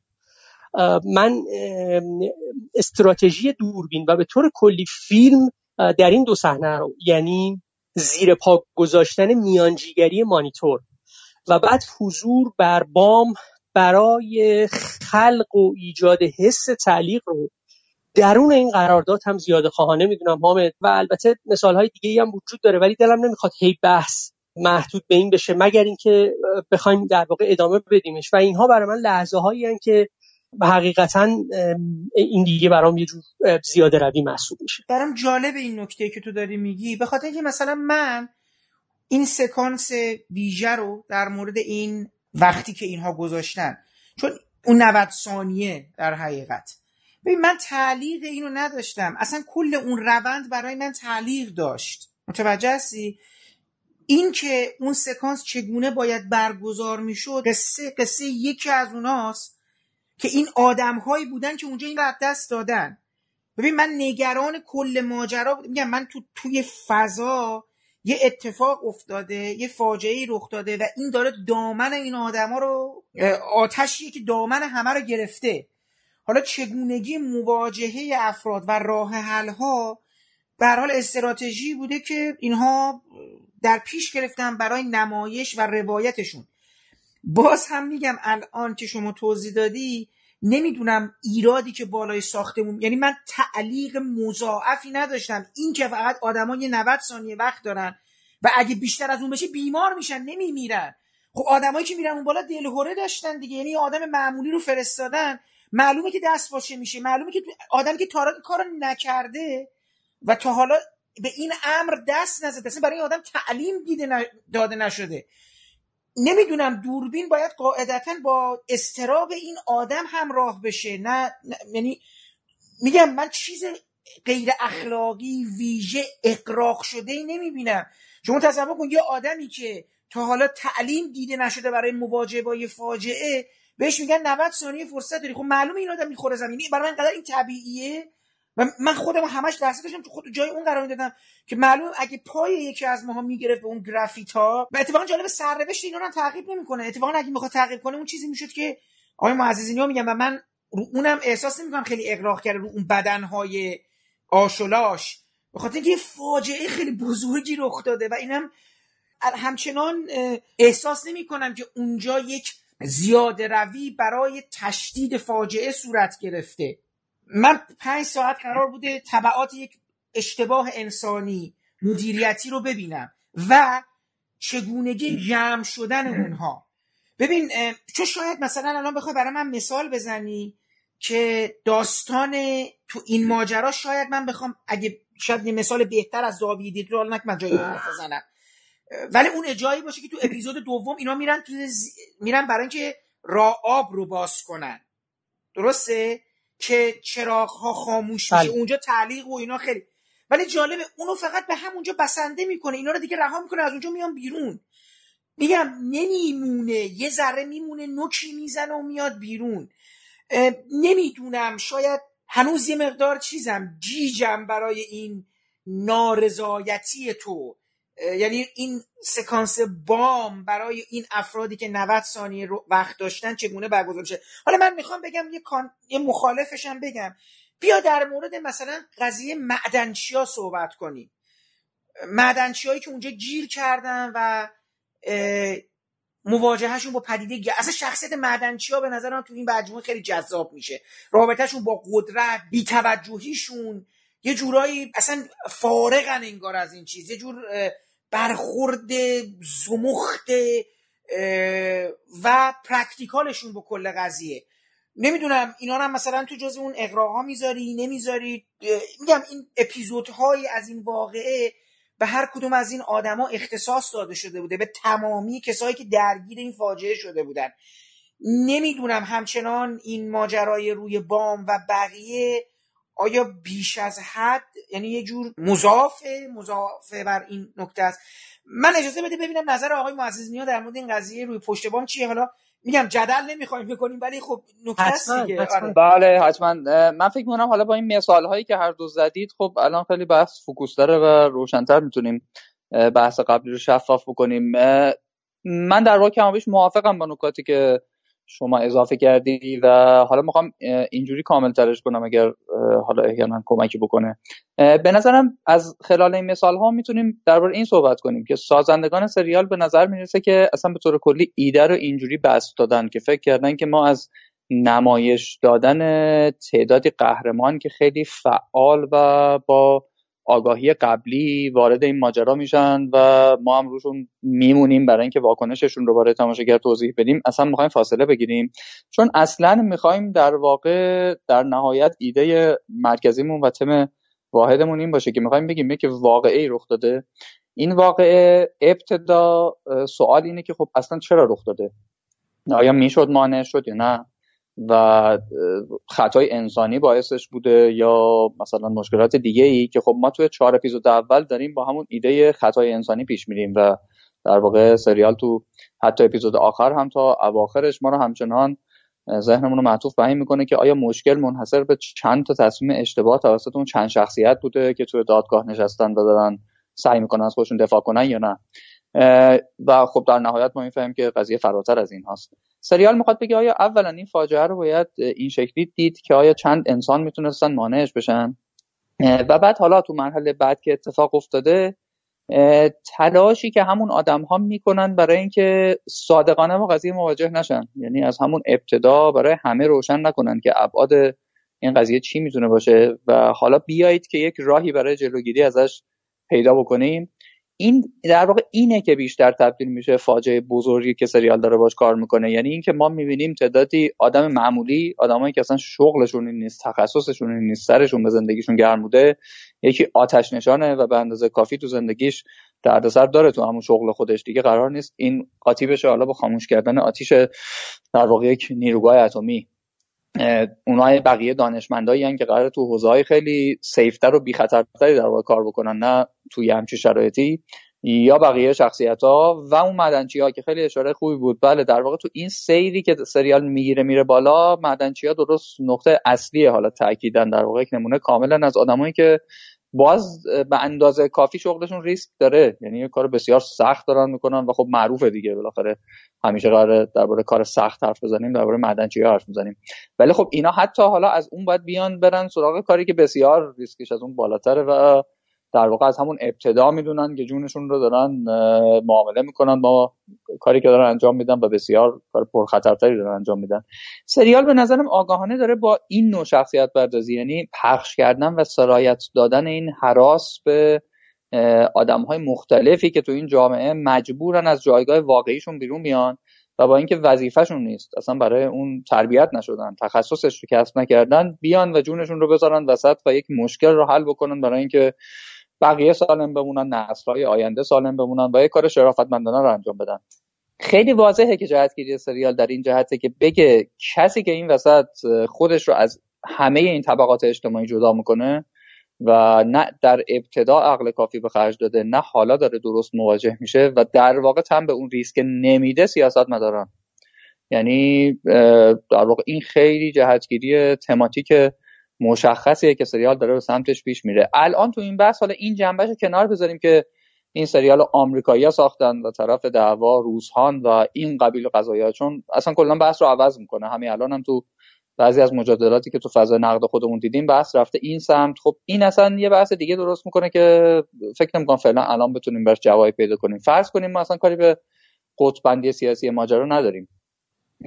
در واقع اگر فارغ از این ببینیم فیلم فارغ از آمریکایی و روس بودن فارغ از چپ و راست بودن داره میره صاف به این نتیجه برسه که آقا به هر حال یک طبقه ای تو دنیای امروز ما تو دنیای مدرن وجود دارن به نام سیاست مدارا اینها نه در ابتدا عقل کافی به خرج میدن نه موقعی که بحران اتفاق میفته شجاعت این رو دارن که از خودشون بگذرن و ریسک کافی رو بکنن برای اینکه وارد بشن و مسئله رو حل کنن. در حالی که مردم عادی این جرأت رو به خرج میدن و معدنچی ها بله دقیقا نمونه کامل این ماجرا و حالا تو اون طرف دانشمندایی داریم که خب تقریبا قهرمان ماجرا تا حدودی اون دانشمندا هم هستن. دانشمندایی که دارن سعی می‌کنن حالا به اصطلاح از صداقت و در واقع شرافت علمی خودشون مایه بذارن و راستش رو بگن از ابتدا تا انتها.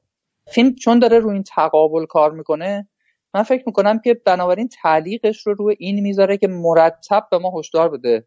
و به خصوص با این تأکیدی که کردیم یعنی اینکه واقعا اگر سریال زیاد نبینیم واقعا این رو یک فیلم سینمایی پنج ساعته ببینیم تو سیر دراماتیک پنج ساعتش داره سعی می‌کنه این حراسی که مردم عادی رو فرا گرفته رو مرتب به ما گوشزد کنه.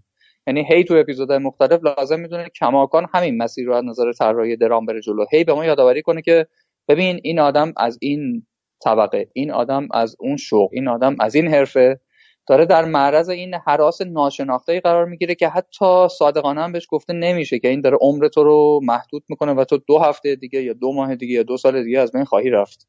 و در واقع صرفا داره از حس بسا شجاعت و حالا یه جور میهم پرستی انسان دوستی سوء استفاده هم تو این ماجرا میشه به یک معنا. بنابراین منم فکر می‌کنم که این تعلیق ها همه در خدمت اینه یعنی در خدمت در اومدن این حراس و این حسی که بالاخره این آدم ها همش تو مواجهه با این ماجرا دارن و سازندگان فیلم ظاهرا لازم می‌دونن که این رو هی بچینن کنار هم تا در رسیدن به اپیزود آخر تو ذهن ما کامل شده باشه. من تصورم اینه که اگر قرار بود از تو این بیان بیرون و این ساختار رو به هم بریزن خب اصلا ایده تفاوت های بنیانی می‌کرد. یعنی اون وقت اصلا ما باید می‌رفتیم سراغ نگاه دیگه ای به کل درام و ساختن یک داستان متعارفتر برای اینکه اصلا این مسیر رو طی نکنیم. یعنی این تقابل طبقاتی و این پیشبردی که الان دربارش حرف زدیم رو جلو نبریم یه راه دیگه هستن برای تعریف این قصه پیدا کنیم. راستش جالب بود برام نکاتی که حامد جان شما و آقای معززینی تر کردن. من فقط باز سعی می‌کنم یه جور زاویه نگاه خودم رو باهاتون در میون بذارم. در خصوص این تعلیق عمومیتر یا مواجهه این آدم ها از طبقات مختلف با این ترس و واهمه که از یه عامل ناشناخته در حقیقت وجود داشته. به من باز تصورم اینه که نمی‌دونم چرا به چرنوبیل بد بینم ولی باز من تصورم اینه که مواجهه سریال با فاجعه چرنوبیل و آدم هایی که چرنوبیل رو تجربه کردن یا در جهان چرنوبیلی زندگی کردن. بیش از اینکه یه جور مبتنی بر مکاشفه باشه مبتنی بر شدن بیکامینگ مبتنی بر اینکه یه چیزی رو بخواد بشکافه و بهش دست پیدا کنه مواجهه که از پیش نتیجه براش روشنه و می‌دونه کجا می‌خواد باسته. من فکر می‌کنم اینجا بدون اینکه واقعا بخوام وارد این مجادله وارد این پولمیک امریکا روسیه بشم واقعا بدون اینکه بخوام وارد این پولمیک بشم. ولی تصورم اینه که ما در نهایت داریم سریالی رو می‌بینیم در خصوص چرنوبیل فاجعه چرنوبیل که مسئله شهروندی براش یه مسئله فرعیه و مسئله اصلی براش مسئله سیاسی یعنی اونجا اونجایی که پروبلماتیک شهروندی به نظر من در برابر پروبلماتیک سیاست خیلی کم رنگ میشه. چرا این رو میگم؟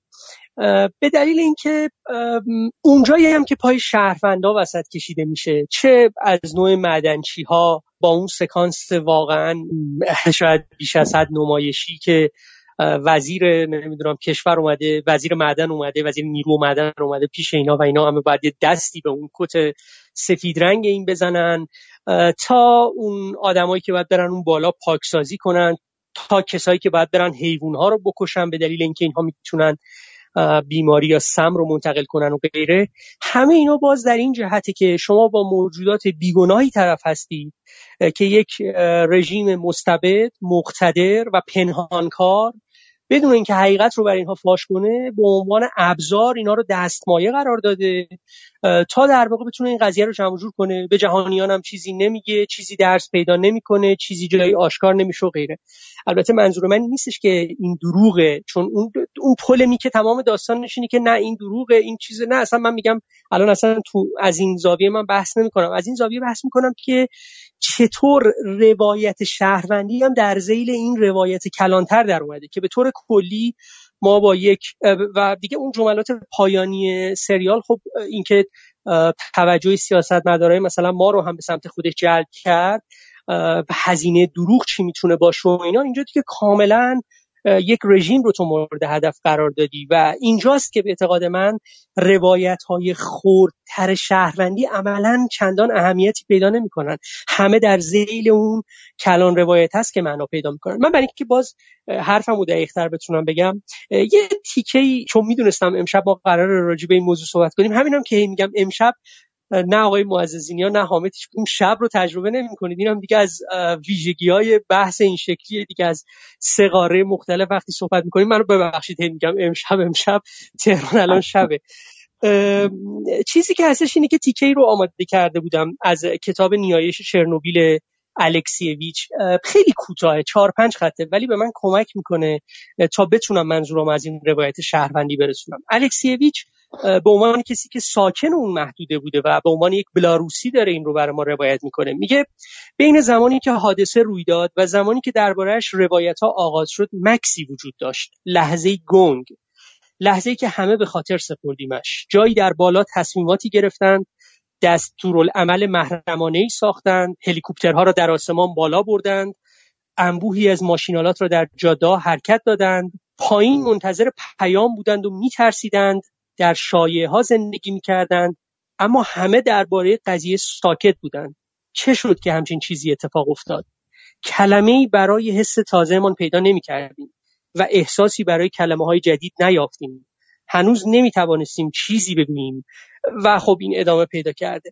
در واقع من می‌خوام بگم من دست کم هیچ جا تو این سریال این شوک این ناتوانی این این این این فلج شدگی شهروندی رو در مواجهه با این فاجعه نمی‌تونم ببینم. دلیلش هم اینه که فاصله سریال فاصله دوربین با فاجعه فاصله شهروندی نیست.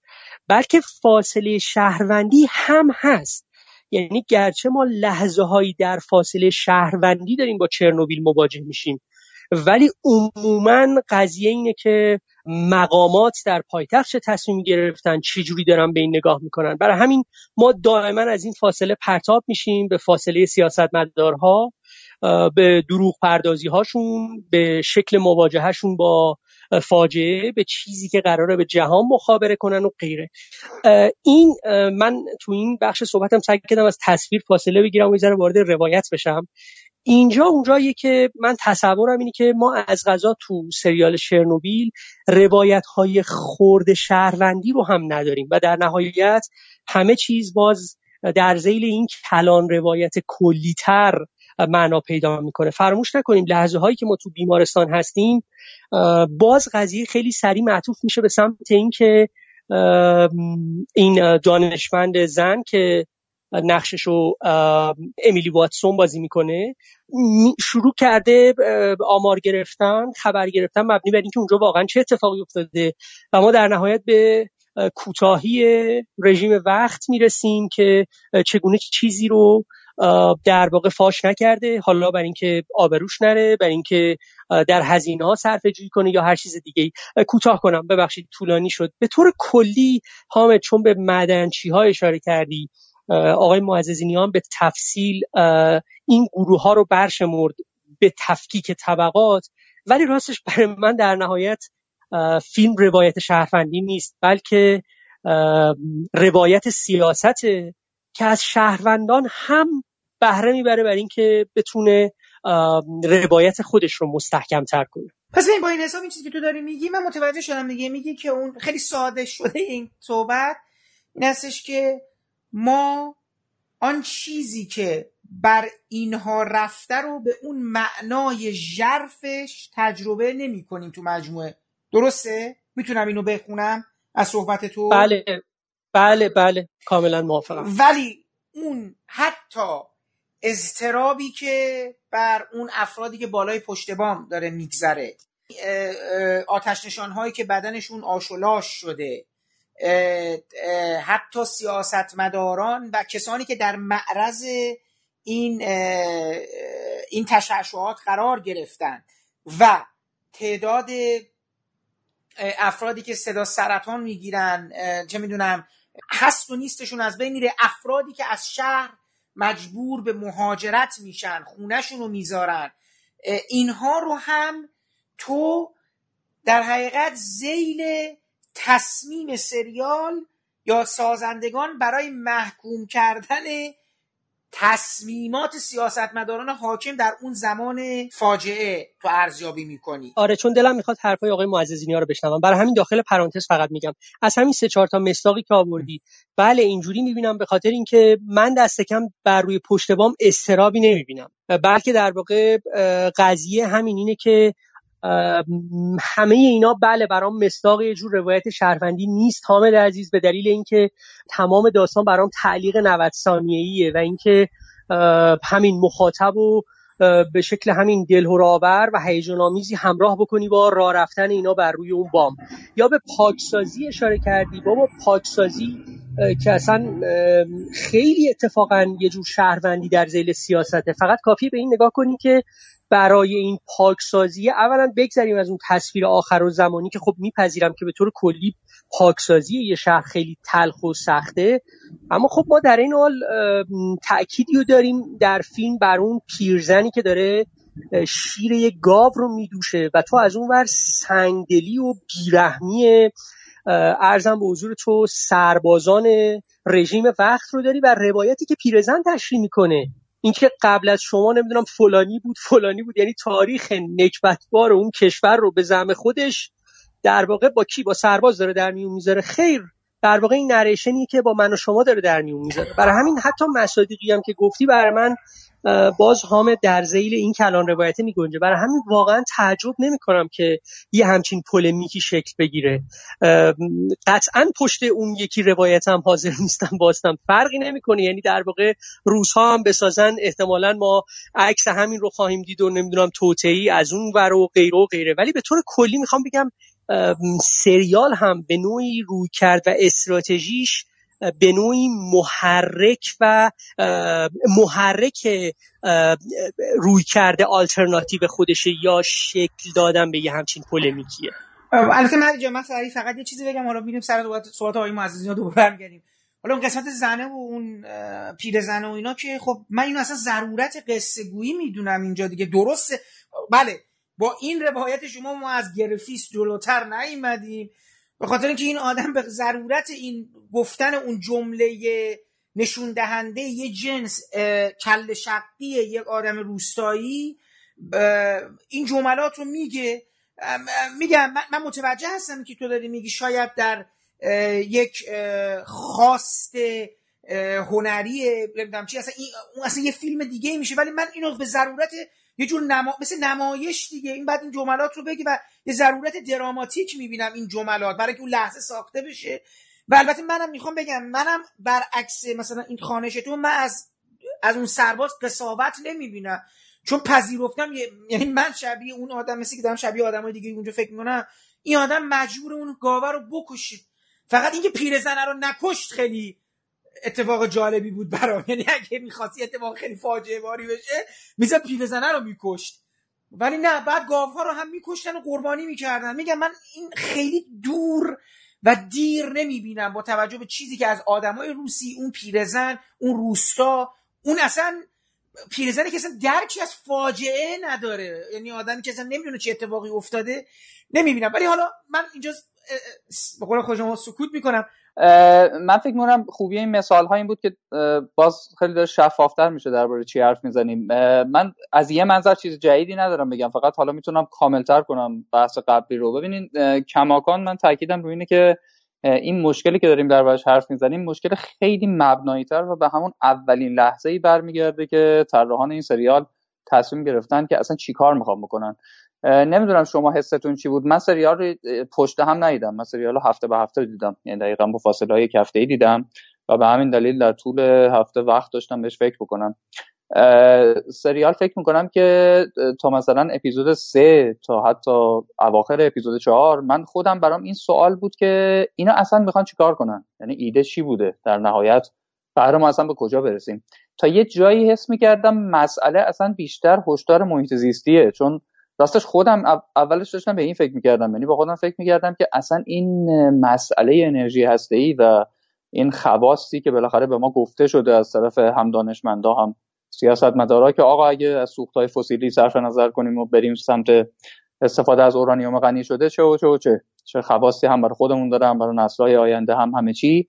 خب واقعا این که خیلی ترسناکه. یعنی اگر ما نسل ها رو هم نجات بدیم به خاطر این ماجرا از خیلی از آسیب های دیگه. ولی همین دو تا نیروگاه نشتی داشته باشه و وقایع شبیه این رخ بده که داریم وارد تهدیدی میشیم که اصلا شاید نمیارزه به اون یکی تهدیدها. یا حداقلش اینه که خیلی حراسناکه این چیزی که فعلا ما باش مواجه شدیم و قابل تحمله. ولی وقتی رسیدیم به انتها خب دیدم نه.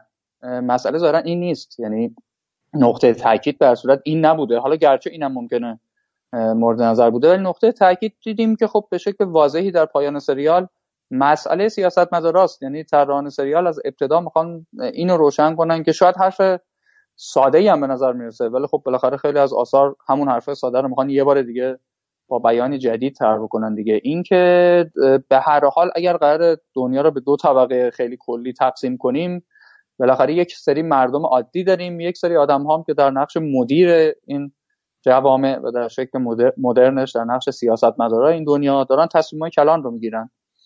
من به نظرم سریال به شکل واضحی می‌خواد برسه به این نقطه که این مدیرها می‌تونن دو دسته باشن. مدیرهایی که وقتی اتفاقی میفته وقتی فاجعه ای رخ میده فاجعه تو زندگی می‌تونه رخ بده. بالاخره حوادثی رخ میده. هیچ کس نمی‌تونه همه چیز رو پیش بینی بکنه. ولی دو روی کرد میشه داشت. اون موقعی که این اتفاق میفته صادقانه اول به فکر همون مردمی باشیم که به خاطرشون اصلا ما سیاست مدار شدیم به خاطر اونا اصلا این جایگاه رو پیدا کردیم و اول به این فکر کنیم که خب حالا چطور این مردم رو نجات بدیم؟ یه روی کرده دیگه می‌تونه این باشه که نه به این فکر بکنیم که خب ما سیاست مداریم و باید آبرمون نره. یعنی مسئله اول حفظ آبروست مسئله اول حفظ جایگاهه و ما طبقمون از دست ندیم. پشت سرمون در واقع نگن اینا بیلیاقتن خب سریال خیلی مشخص داره میره سراغ این و باز مجبورم تاکید کنم حالا فعلا اینجا دوباره بحث آمریکا و روسیه رو بذاریم کنار. یعنی اینکه کی علیه کیه یا نساخته همونجور که الان هم اشاره شد خب طبعا هر کسی درباره هر کسی بسازه این بحثا سرش هست. اما خب برای روی کرد اینه. من اتفاقا فکر می‌کنم چون این تصمیم وجود داشته سریال آمدانه می‌خواد اون طبقه های دیگه در مقابل این طبقه سیاستمدارا رو اتفاقا به شکل متنوعی به ما نشون بده. یعنی من فکر می‌کنم اگر بیش از این می‌رفت سراغ نماینده های مختلف اون پیرزن رو هم الان خودتون مثال زدید درباره آتش نشان حرف زدین درباره اون زن حامله ای که خب در واقع بیوه اون آتش نشان میشه و اینکه چه بلایی سر جنین داخل شکمش میاد و همه اینا خب بالاخره سکانس های تو فیلم می‌بینیم. حتی اون اپیزود چهار که مثال زدیم دیگه اصلا تمایل آشکار سازندگان رو نشون میده برای اینکه از بدنه اصلی سریال و قهرمان اصلی دور بشن برن اصلا یه گروه های دیگه ای رو نشون ما بدن که خود اونا تازه شامل چند طبقه شهروندی هن. یعنی اون آدمایی که می‌بینیم رفتن و دارن حیوانات رو شکار می‌کنن سگا رو می‌کشن تازه خودشون هم از طبقه مختلف تشکیل شدن و البته طبعات روانی رو ببخشید صحبتتونم قطع کردم و البته طبعات روانی ماجرا رو شما ببینید توی اون قسمت حیوانات من خیلی بله. فکر کردم داره چی کار می‌کنه اونجا یکی از اون کارهایی که جدا از اینکه یه جور ساز مخالف زدن برای تماشاگر ببینید این فاجعه این میشه. فاجعه اینه که فاجعه رخ داده. حالا ما باید باش روبرو بشیم. حالا تبعاتی داره دیگه این فاجعه. یکیش همین کشتن حیوانات. این حیوانات باید کشته می‌شدن. گیاها باید قطع می‌شدن. خب همین مسئله ترسه اینجا. اما توی این رفتار یعنی توی این بخشی هم که شما میگید دوباره دسته بندی میشن نشون میده این آدما به علت موندنشون در اونجا دچار یه فرسودگی روانی هم شدن. یعنی به نظرم خیلی اتفاقا خیلی قضیه رو نه ماکسیمال که مینیمال برگزار می‌کنه. شما به شما اشارتی میده در موردی که آقا شما با یه سری آدمی تربیش کردن که دوچار روان پریشی شدن سر این ماجرا. چه در حل ماجرا چه به عنوان در حقیقت کارگزار کارمند کارگر. من اینجوری دیدم. حالا ببخشید صحبتتونم قطع کردم. ولی اونجا احساس کردم مثلا این فروپاشی روانی و خستگی رو می‌تونستی خستگی این بحران رو دیگه می‌تونستی حالا تو این آدمایی که یه خود حاشیه‌ای ترن ببینی. درسته. درسته. من در واقع با این موافقم و می‌خواستم حالا به همین برسم که من فکر می‌کنم که تو همین پرداخت که حالا شما کاملش کردی من داشتم به این نکته می‌رسیدم که بگم به نظرم اون استراتژی اصلی یعنی اون چیزی که گفتم به اعتقاد من حداقل ایده مرکزی کار بوده. من فکر می‌کنم ایجاب می‌کنه این نوع پرداختن به این شهروندا از طبقات مختلف رو به یه دلیل. نکته که مورد نظرم اینه. به این دلیل که سازندگان سریال می‌خوام بگن بزرگترین اتفاق قبل از هر اتفاق دیگه بیخبر نگه داشتن شهروندان از عمق فاجعه است و بیخبر نگه داشتن دنیا باز از عمق اتفاقی که افتاده. که در مورد دنیا توجیهش همونه که خب بالاخره طبیعتا اینا می‌خوان اگر می‌تونن قضیه رو آبرومندانه جمعش کنن خب بکنن و بیش از این تبعات خبری و ماجرای بعدی براشون پیدا نکنه. اما با شهروندا احتمالا دلیل دیگه ای وجود داره. اینکه خب ما اگر به اینا بگیم که ماجرا چه میزان وخامت داره و تأثیری که شما گذاشته میشه چیه خب یک بحران ملی درست خواهیم کرد که طبیعتا اصلا کسی نمیاد مشارکت کنه و شاید خیلی وحشت کنن. و اصلا جرئت نکنن خودشون رو درگیر این ماجرا بکنن. این اتفاقا نکته خیلی اساسیه این نکته این یکی نکته من فکر می‌کنم اتفاقا همونیه که دیگه زیاد چپ و راست و حکومت توتالیتر و حکومت دموکراتیک نمی‌شناسه. این منطق مشترک بیشتر جوامع امروز دنیاست. یعنی تقریبا همه حکومت های مدرن این مسئله امنیت ملی رو دارن دیگه. میگن که به هر حال سیاستمدارا بهتر چیزهایی رو بدونن و نگن یا اینکه به شکل ویرایش شده و خلاصه از فیلتر گذشته بگن چون اصلا اگر بگن همون جامعه رو نمیشه اداره کرد. یعنی در واقع این منطق که اگر مطابقه بندی امنیتی نداشته باشیم خب اصلا خود مردم متضرر میشن اولین لطمه به اونا وارد میشه. این یه نظریه سیاسیه دیگه خیلی هم ازش دفاع می‌کنن و در واقع منطق درستی در اداره دنیا میدوننش. من اتفاقا فکر می‌کنم سریال داره با این کار می‌کنه یعنی با اینکه بیخبر نگاه داشتن مردم آیا کار صادقانه است یا کار غیر صادقانه است؟ آیا این رفتاری که داره با این مردم میشه می‌تونه موجب دوام یک جامعه و ادامه یافتن در واقع ارتباط درست بین مدیران یک جامعه با اون شهروندا بشه یا نه. اما از نظر دراماتیک که حالا بحث ما بیشتر الان رو این جنبش متمرکزه من فکر می‌کنم این لازمه شکل گرفتن این داستان بوده. یعنی اگر اینو برمی داشتیم و حالا اونجوری به شهروندا میپرداختیم که با لایه های عمیقتری اونجوری که الان تو صحبت نوید عزیز مطرح میشه روبرو بشیم. من فکر می‌کنم به خود اختلال دراماتیک پیدا می‌کردیم. چون وقتی به اون شهروند نزدیک میشیم ما باید ذهنیتشون رو دقیق تر بدونیم و اونا ابعاد یک قهرمان فعالتر رو تو ماجرا پیدا کنن. در حالی که سریال اتفاقا می‌خواد بگه ببین اینا نمی‌دونن. اینا اصلا اولین مشکل اینه که درست نمی‌دونن داره چی میشه. اینا دقیقا نمی‌دونن چه بلایی سرشون داره میاد و ترس اصلی و وحشت مهمتر همین بیخبریه است. همین وضعیت مقابله هولناک با یه چیزی که اصلا آمادگیشو نداشتن و اصلا تعریفی ازش ندارن. الان اگه بخوام بگن واقعه دقیقا چیه اصلا نمی‌دونن چیه. از نظر ساختاری من فکر می‌کنم این نمی‌شده راه دیگه ای براش پیدا کرد. یعنی اگر قرار بود از این فاصله بگیریم و بریم حالا هر کدوم از این ایندیویدوالا این کاراکترها رو یکی یکی طبق اون یکی منطق پرداخت بکنیم. خب از این روی کرده عمومی سریال فاصله می‌گرفتیم و اون وقت موفق نمی‌شد تو پنج قسمت یک ساعته به اون ایده که الان درباره صحبت کردیم برسه. اینا یه جورایی رازم و مرزوم بودن. در این اینکه من می‌فهمم که حالا به هر حال یک سلیقه بگه اصلا این رو نمیپسنده از بیخ و خود اون استراتژی رو در روی سوال داره. من با نکته که آقای معززینی ترکت کاملا موافقم. از این جهت که حقیقتا یک همبستگی وجود داره بین استراتژی که سریال از ابتدا اتخاذ می‌کنه و شکلی که بعدا سراغ شهروندا میره. از این لحاظ آره به نظر منم به اینا هم بسته همن لازم و ملزوم همن. ولی خب از ابتدا سعی داشتم به این قضیه اشاره کنم که چگونه هم با اون لازمه مشکل دارم هم با این ملزومه مسئله دارم. راستش من تو سریال چرنوبیل بیخبری یا ناآگاهی شهروندا رو همراه با بیخبری و ناآگاهیشون یعنی لحظه که دارن این بیخبری و ناآگاهی و در دهه هشتاد در سالی که در لحظه که چرنوبیل اتفاق افتاد لحظه که دارن این ناگاهی و بیخبری و زیست می‌کنن من تجربه نمی‌کنم من درکش نمی‌کنم. بلکه من ناگاهی و بیخبری رو دارم در نزد شهروندان تجربه می‌کنم که از بالا از سیاست از لنز سیاست دارم به ماجرا نگاه می‌کنم. برای همین بود که تو بخش قبلی تاکید کردم که سریال نه بر مبنای مکاشفه که بر مبنای تصمیم قبلی داره جلو میره. یعنی تصمیم قبلی اینه که ما با فاجعه طرفیم که در دورانی اتفاق افتاده که اون دوران و اون رژیم تصمیم گرفته مطلقا خبری ازش جایی درس پیدا نکنه و شهروندای خودش هم در یه بیخبری محض قرار بده. پس ببین یعنی به صورت در قالب یک امر حادث به صورت پیشینی این بیخبری به شهروندان نسبت داده شده. چیزی که من ازش تحت عنوان روایت شهروندی صحبت می‌کردم روایتیه که یا شهروندانیه که دارن بیخبری رو زیست می‌کنن.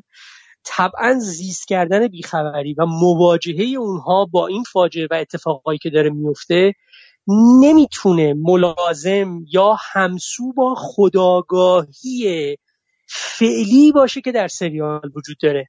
حامد اون پیرزنی که اشاره کردم تنها چیزی که نیست برای من روایت شهروندیه. یک خداگاهی قلمبه یک خداگاهی متورم تاریخی در اون آدم وجود داره. نه اون درست یعنی در اونو من می‌فهمم الان داری چی میگه آره. ولی رو پل رفتنه رو ولی رو رو پل رفتنه رو نمی‌تونم تو این قضیه درک کنم.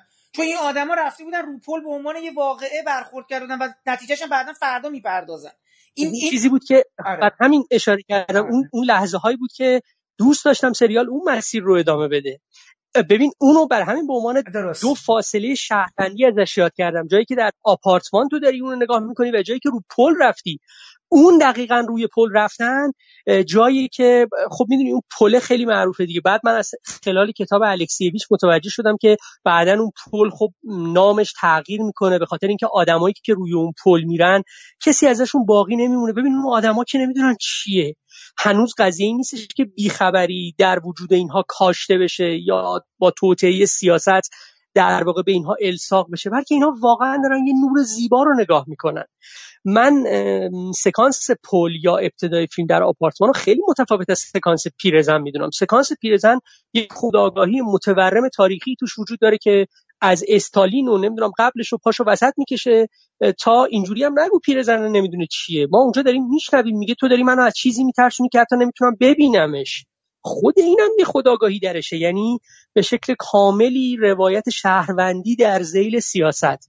من این برام آزاردهنده است اما منکر این نیستم که این کاملا همسو با استراتژی بسری همسو با کمرا استایلیه که فیلم انتخاب کرده. همونجوری که تو به عنوان یک گزارشگر می‌تونی در فضا و مکان پرواز بکنی و مخاطب رو در مقام یک شاهد آرمانی از تمام زوایا به نیروگاه نزدیک بکنی همونجوری هم می‌تونی روایت خودت تو این شکلی شکل بدی. در واقع از این لحاظ این دوتا لازم و ملزوم هم دیگر من کاملا موافقم و فکر می‌کنم اگر اون لازمه وجود داشت بله اگر قرار بود روایت خورد شهروندی جریان پیدا کنه احتمالا همون نکته که آقای معززینی ها تحت عنوان یه جور اختلال دراماتیک ازش یاد کردن اتفاق میافتاد. ولی خب در شکل فعلی با یک لازم و ملزومی طرف هستیم که من سعی کردم دست کم دلایل شخصی خودم رو بیارم که چرا هم لازمه هم ملزومه برام اصلا متقاعد کننده نیستن. پارت آخری که الان نوید عزیز توضیح داد راستش بیش از همه پارت قبلی دیگه فکر می‌کنم کامل بحث رو متوجه شدم و حالا می‌بینم که در واقع این چیزیه که دقیقا منم بهش فکر کرده بودم. یعنی این توصیف خورده برام روشنتر کرد و بله بله من اصلا مخالفتی با این ندارم که در واقع حالا همین حرفا رو من یه جور دیگه تو یه شکل دیگه بخوام بیان بکنم. اینه که خب آره میشه گفت اصلا هر اثر دراماتیک هر فیلم سینمایی هر حتی داستان مکتوب می‌تونه از دو خواستگاه شروع بشه دیگه. یکی اینکه ما حداقل تلاش کنیم وانمود کنیم که انسان به عنوان موضوع اصلی اثرمون داره تبدیل به قهرمان اثر ما میشه و خودش ذره ذره موقعیت رو می‌فهمه و جلو میره و در انتها تجربهش رو تبدیل به تجربه می‌کنه که حالا ما هم درکش می‌کنیم و به پایان می‌رسیم. یه مسیر دیگه اینه که نه خب یه مقداری تصمیم گرفته باشیم که می‌خوایم اون انسان چیا رو درک کنه و در معرض چیا قرار بگیره و رو چه چیزایی تاکید کنه. چون ما دوست داریم که اون چیزایی که اون داره درک می‌کنه بشه جنبندی نهایی ما و ما به اون نقطه راحتتر برسیم. و بنابراین قهرمانامون یه مقدار کادر شده تر و داخل اون مسیری که ما دوست داریم کاملا ما ببینیم که دارن جلو میرن و به اون نتیجه که ما دوست داریم می‌رسن. و خب بله چرنوبیل رو از این منظر بیشک میشه اینجوری دید که سازندگانش از ابتدا تصمیمشون روشن بوده و می‌خواستن به هر حال همون ایده همین که به هر حال سیاست مدارا می‌تونن دروغ بگن و با پنهانکاری نه در یک مرحله بلکه در چند مرحله. یعنی دروغ و پنهانکاری به عنوان یک استراتژی پیش برن و شهروندان رو در واقع فقط اون وسط حرکت بدن از سوی به سوی دیگر برای اینکه آبروشون نره و برای اینکه دوام بیشتری تو جایگاهشون داشته باشن. خب بله جهتگیری این بوده. یعنی در واقع همه جزئیات دیگه چیده شده برای اینکه به این نتیجه رسیده بشه و اصلا با توجه به پایان بندی سریال این واضحه. با توجه به اینکه ما تا 16 17 دقیقه مونده پایان اپیزود 5 هنوز نمی‌دونیم که اصلا قرار چی بشه و حتی اپیزود 5 ما رو به این باور میرسونه که ظاهرا ماجرا داره به سمت این میره که ما با چند خطای انسانی و دو, دو تا آدم مشخص که داروشون تاکید میشه اصلا فرض کنیم که این فاجعه شکل گرفته اما در اون انتها در واقع غافلگیری اصلی اتفاق میفته معلومه که اصلا هدف این بوده یعنی اون شوک بیشک شوکه که ما رو هم تحت تاثیر قرار میده. و اینکه این. این ساختار سریال رو تحت تاثیر قرار داده و به این معنا شهروندا داخل این فرضیان و دیالوگای مثل همون دیالوگای اون پیرزن با این دوباره آگاهی نوشته شده بله بله اینا حتما درسته و میشه همین بحث رو هم در موردش ترک کرد ولی من فکر می‌کنم که تفاوت همینجاست یعنی من راستش اصلا موقعی که شروع کردم به دیدن سریال انتظاری متفاوت نداشتم و همونجور که گفتم تو بعضی از سریال های این سالها من یه همچین درخشش هایی رو دارم می‌بینم. مثلا Better Call Saul رو که از همون آقای وینس گیلیگانیه که Breaking Bad رو ساخته و من 7 ماه پیش شروع کردم به دیدن و تا انتهاش دیدم. خب همچین ریزکاری ها و این نوع نگاه که الان تو صحبت های نوید عزیز هست تو کار اون من می‌بینم و به همین دلیل اصلا اتفاقی اونجا میفته که بله قطعا نه تنها استانداردهایی رو بالاتر از خیلی از فیلم های سینمایی این سالها شکل میده بلکه اصلا تو کل تاریخ درام نویسی به نظرم داره این استانداردها رو بالا می‌بره.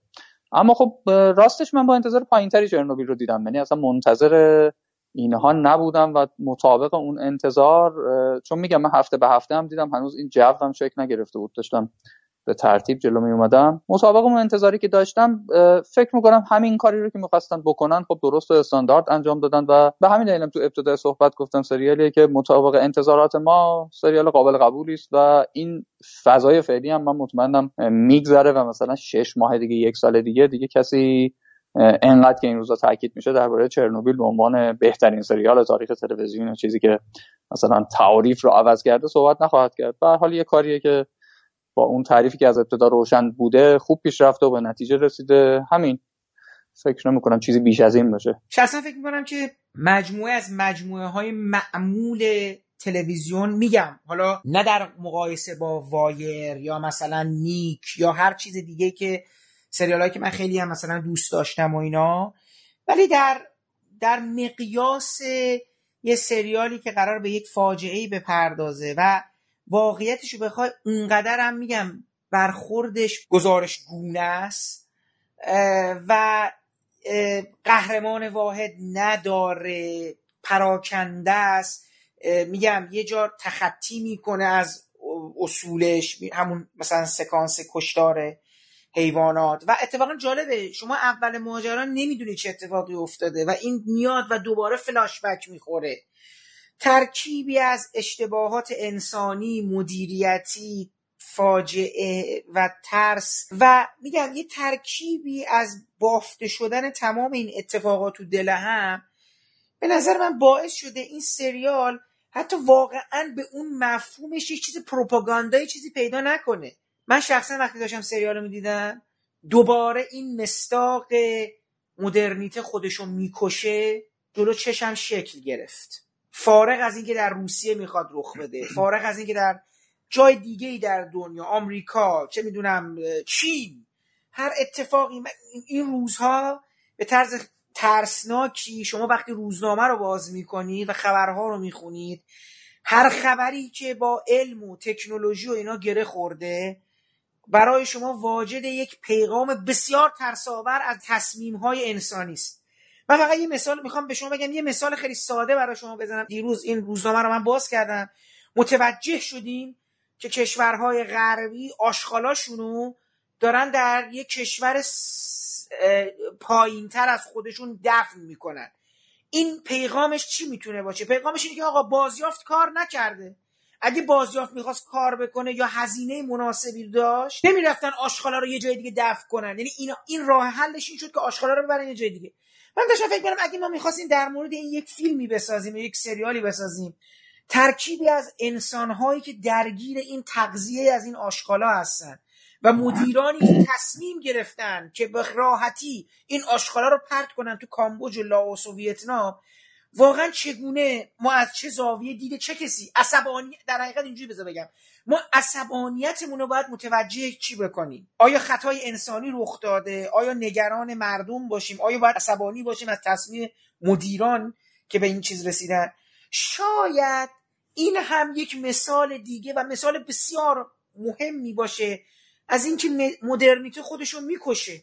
چرنوبیل همینجور که آقای معززینی گفت در مورد انرژی هسته‌ایه انقدر ابعاد ترسناکی داره. در دست هر کسی با یک دکمه می‌تونه یک فاجعه بزرگ پدید بیاره. شاید واقعا این سریال فقط داره این ترس رو یک زنهاره.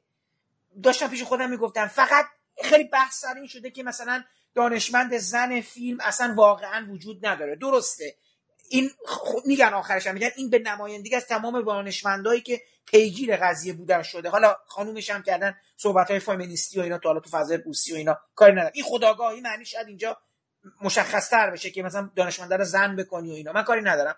ولی پیش خودم داشتم می‌گفتم یک صد هزارم این اتفاقم رخ داده باشه. فقط یک آدمی یک دکمه ای رو با قدی نخواد بزنه یا بزنه. سیاست مداره کسی نمی‌دونن چی تولید کردن.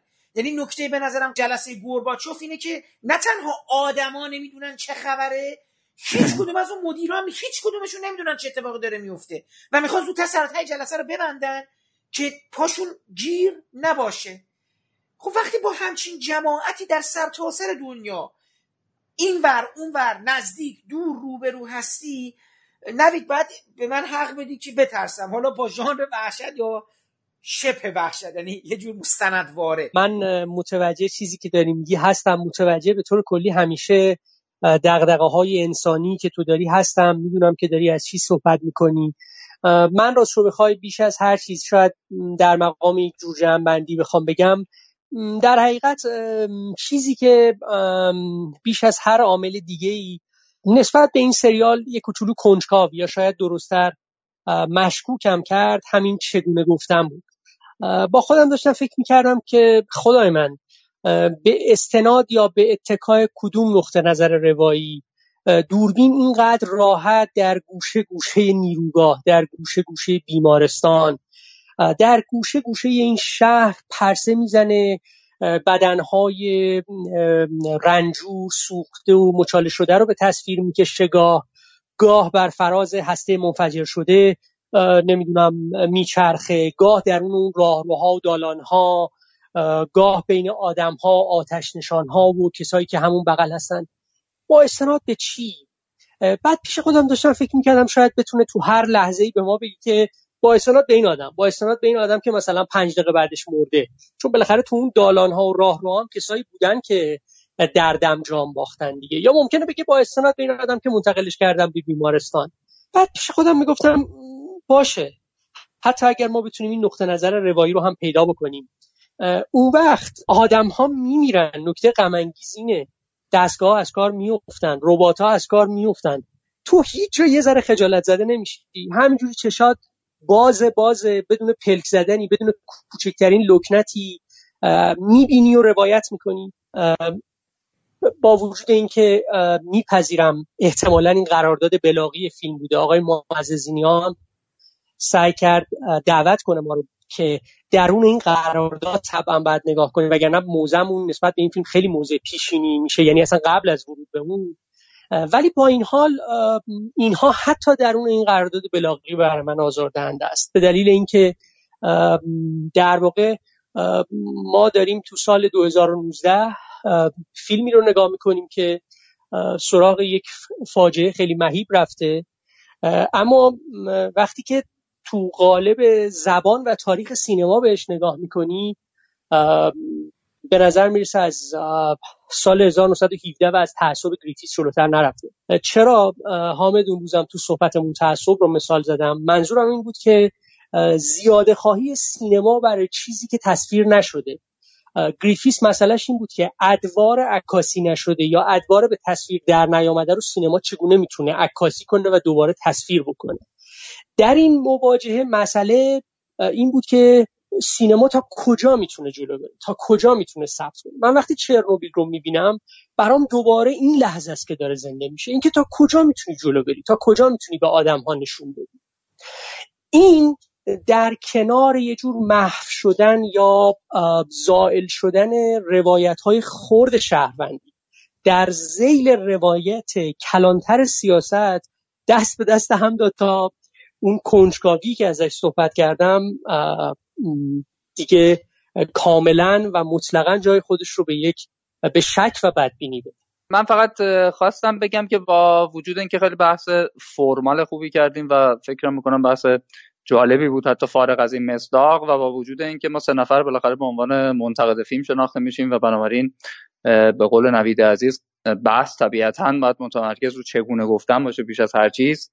اما دوست دارم متناسب با احوالات بالاخره خودم هم در این هفته ها و ماه ها از پیشنهاد شما استقبال کنم. در یه مقداری هم علاقه نشون دادن به این چه گفتنه و این هشداره که خب حداقل برای مردم عادیتر و برای کسانی که حالا شاید دغدغه های فرمال ما رو تو این بحث ها لزوما نداشته باشن این هشداره واقعا به هر حال مفیده و من در طول تماشای فیلم حالا همون ارجاهایی که شما دادی که به جای خود یاد آقای یوال حراری و کتاباش و دیدگاهاش هم افتاده بودم چون حالا باز با وجود اینکه این آدم هم مخالف کم نداره من باز در مورد اونم با وجود خطاها و ایراداتی که بهش وارد می‌کنن اتفاقا اونم از همین جهت از هشدارهاش لذت می‌برم و فکر می‌کنم که همین تعبیر خودکشی مدرنیته که شما دارین به کار می‌برین چیزیه که به هر حال راستش تو دنیای امروز بهش نیاز داریم و گاهی اوقات باید از یه جایی سر بر بیاره و به ما هشدار بده که تو دنیایی که هممون با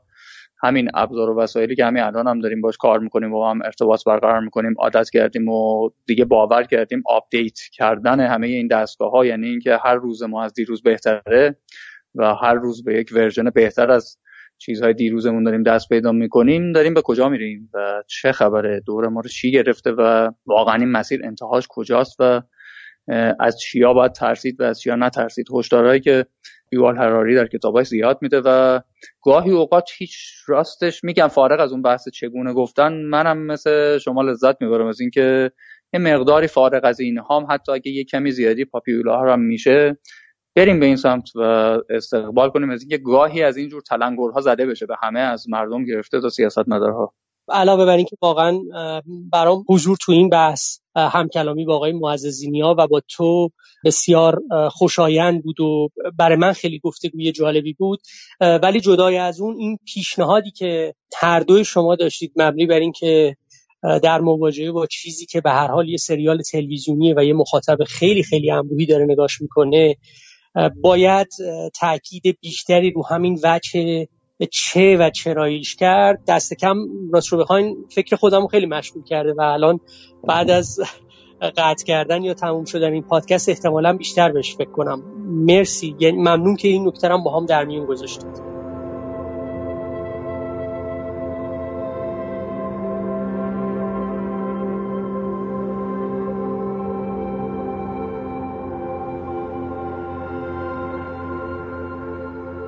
این پادکست هم همینجا به پایان می‌رسه و من امیدوارم صحبت های آقایان حسین معززینیا و نوید پور محمد رضا درباره مجموعه تلویزیونی چرنوبیل برای شما مفید و شنیدنی بوده باشه. مهمان برنامه بعدی ما آقای محمد رضا درویشی هستند. پژوهشگر موسیقیدان و آهنگساز بزرگ و فرهیخته ایران که من از ایشون دعوت کردم به مناسبت 80 سالگی تولد بهرام بیزایی درباره همکاری هاشون با این هنرمند بزرگ برای ما صحبت کنند پیش از خداحافظی باید از زحمات آقای محمد شکیبا که تدوین این پادکست رو به عهده داشتن تشکر کنم و برای رعایت نصف نیمه حق معلف از قطعات موسیقی که از اونها در این پادکست استفاده کردیم نام ببرم. موسیقی بندی با نام رقص گدایی از ساخته های گروه کلزماتیکس هست و برگرفته شده از آلبوم موسیقی جنزده. باقی قطعات عبارتند از بخشهایی از پیشپرده تبلیغاتی مجموعه تلویزیونی چرنوبیل همراه با موسیقی متن اون ساخته هیلدور گرونووا دوتیر و من برای پایان این پادکست هم بخش های دیگری از موسیقی متن این مجموعه رو برای شما انتخاب کردم که امیدوارم از شنیدنش لذت ببرید. تا برنامه بعدی و شنیدن صحبت های آقای محمد رضا درویشی درباره همکاری هاشون با بهرام بیزایی خدا حافظ و با هم گوش می‌کنیم به بخشی از موسیقی متن مجموعه تلویزیونی چرنوبیل ساخته هیلدور گورنووا دوتیر